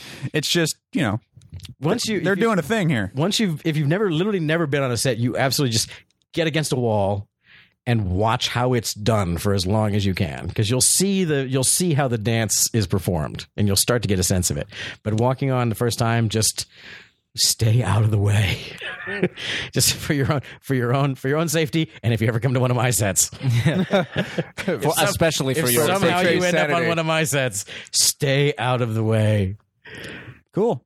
Are we anything else? Any other obscure terms or anything we want to go into while we're here? We'll probably when remember when uh, done, when but- somebody says uh, they're going 10-1, that means they're going to the bathroom. yeah Mm. that's right out of cb lingo Yeah. trucker lingo 10-1 Yeah. means going to the bathroom. One of my favorite things is and something. 100 sometimes it is too I've never heard 100. I always just hear one. One of my favorite things is one that I hadn't heard of until Laura Beth told Trey, who told me about it. I don't know if you want to go into that one. Come up. I don't know if This you is want. very obscure. I don't know. This is general usage. I've only heard of it. I've heard Laura someone Beth. else say it. I've heard it Oh, from God, okay. from your crowd and then from somewhere else. Do you want to do you want to explain it or shall Oh, I? God, I bet I know what it's going to be because I'm pretty sure he said it to me last Ever, night. ever, since, last night. ever since the disastrous time I had to say it on uh, on that uh, That Schubert show, show, yeah. it's it's a thing. Laura Beth, who is a DP, I've worked with on many projects, including Pink Five. Laura Beth is the shit. She's awesome. She's an amazing DP. She's uh, doing quite well. Um, she was pretty close out of school when we first started working on uh, Pink Five, but you know, has been working as cinematographer ever since. Um, and I'll be working with her next weekend. Um, Laura Beth taught me this phrase at some point, either shooting Arc or, or Pink Five at some point. Um, we're talking about talking about shots. um, there's a, a phrase, and she got it from someone else, and uh, to her eternal regret, she meant she used it in front of me. Um, a, a, a phrase, when you're talking about shots, there are all kinds of you know some shots- OTS and this and that, OTS, yeah. Cowboy shot and Ocho, Cowboy shot, Shimon Chinese shot. dolly has kind of fallen out of favor. Wait, what's a from- cowboy shot? Cowboy shot is like from the, the, knees up. from the knees up, so you can get the gun in the holster as and well. I as see. or, or a typical shot of someone on a horse. You know, Gotcha. cowboy What's shot. a what's a Chinese dolly? Chinese dolly has kind of fallen out of favor, but it's a it's a dolly that moves in a certain angle relative to the action because it's slanted. Yes, Yeah. that's what it means. That's why they don't. Wow. That's why they don't say that. That's why anymore. they rarely say it anymore. But what they do say, Speaking of politically incorrect Yeah, apparently terminology, in certain in certain uh, well, MOS of course means without sound. Yeah, but I uh, love that one though. That's hilarious. yeah, but uh, if you're filming a take with no audio, it's MOS. and a German director, it's The German director said "without sound," Without and now sound. and everyone thought that was hysterical. Yes, and uh, for all time, it's That's become where that MOS. comes from. Uh, anyway, so the, the phrase that Laura Beth taught me, and she she she grimaced as she told it to me. She goes, you know, just because Okay, I'll it tell was you a, this. It was a ridiculous thing, but uh, the, the the phrase is a mother daughter shot, um, and a mother daughter shot. What the what it is? It's two shots. Mother is this a mother? You'd say, is this a what is this? Is this a close up? Is it a cowboy? Is it a mother daughter? Um, a mother daughter is two shots. It's a wide shot of a subject and then it's a closer shot of a subject um, and it's called a mother daughter because it's the same thing just tighter That's a wrap. This Oh, has been Down night, in Front. You can always find more episodes at downinfront.net. Subscribe to us on iTunes. Get a brand new episode every single week. Twitter.com slash Down in Front. Facebook Down in Front Show. Email us at downinfrontshow at gmail.com. Go to the forum. Involve yourself in the conversation. Lots of great people there. Come hang out and talk about movies with us. It's really cool. Buy our shirts. Give us money. Uh, Matt Feta Veda is a really cool guy. Holden Hill designed and made him the website. My name is T. Christie. Fine, but if Mike Scott. that's the martini Oh yeah. Oh, we forgot the Martini. martini, the Abby Singer. What's the martini? Martini's the last shot of the day. Good night. Good night. And the Abby Singer is the, the second to is last the second to last shot. named after supposedly a producer who couldn't wait for the last shot to have a Yeah. martini So he kept calling, well, he, or he kept calling the kept calling martini for one more, calling for But- one more. There's yeah, he he versions of it. says uh, last night we were shooting, and and. I, I I was doing what was what is basically a mother daughter setup. Mm. He says that to me. He's like, "Oh, so this is the mother daughter." I was like, "What is that?" And he says, "Same thing, only tighter." And and he says this to me at like two thirty in the morning, and I'm like, "I cannot even handle this right now. I cannot even deal with the fact that you just said that." Let's yes, it's that. Let's move on. whatever Yeah. that's that yes I will laugh at this tomorrow Yeah. after sleep.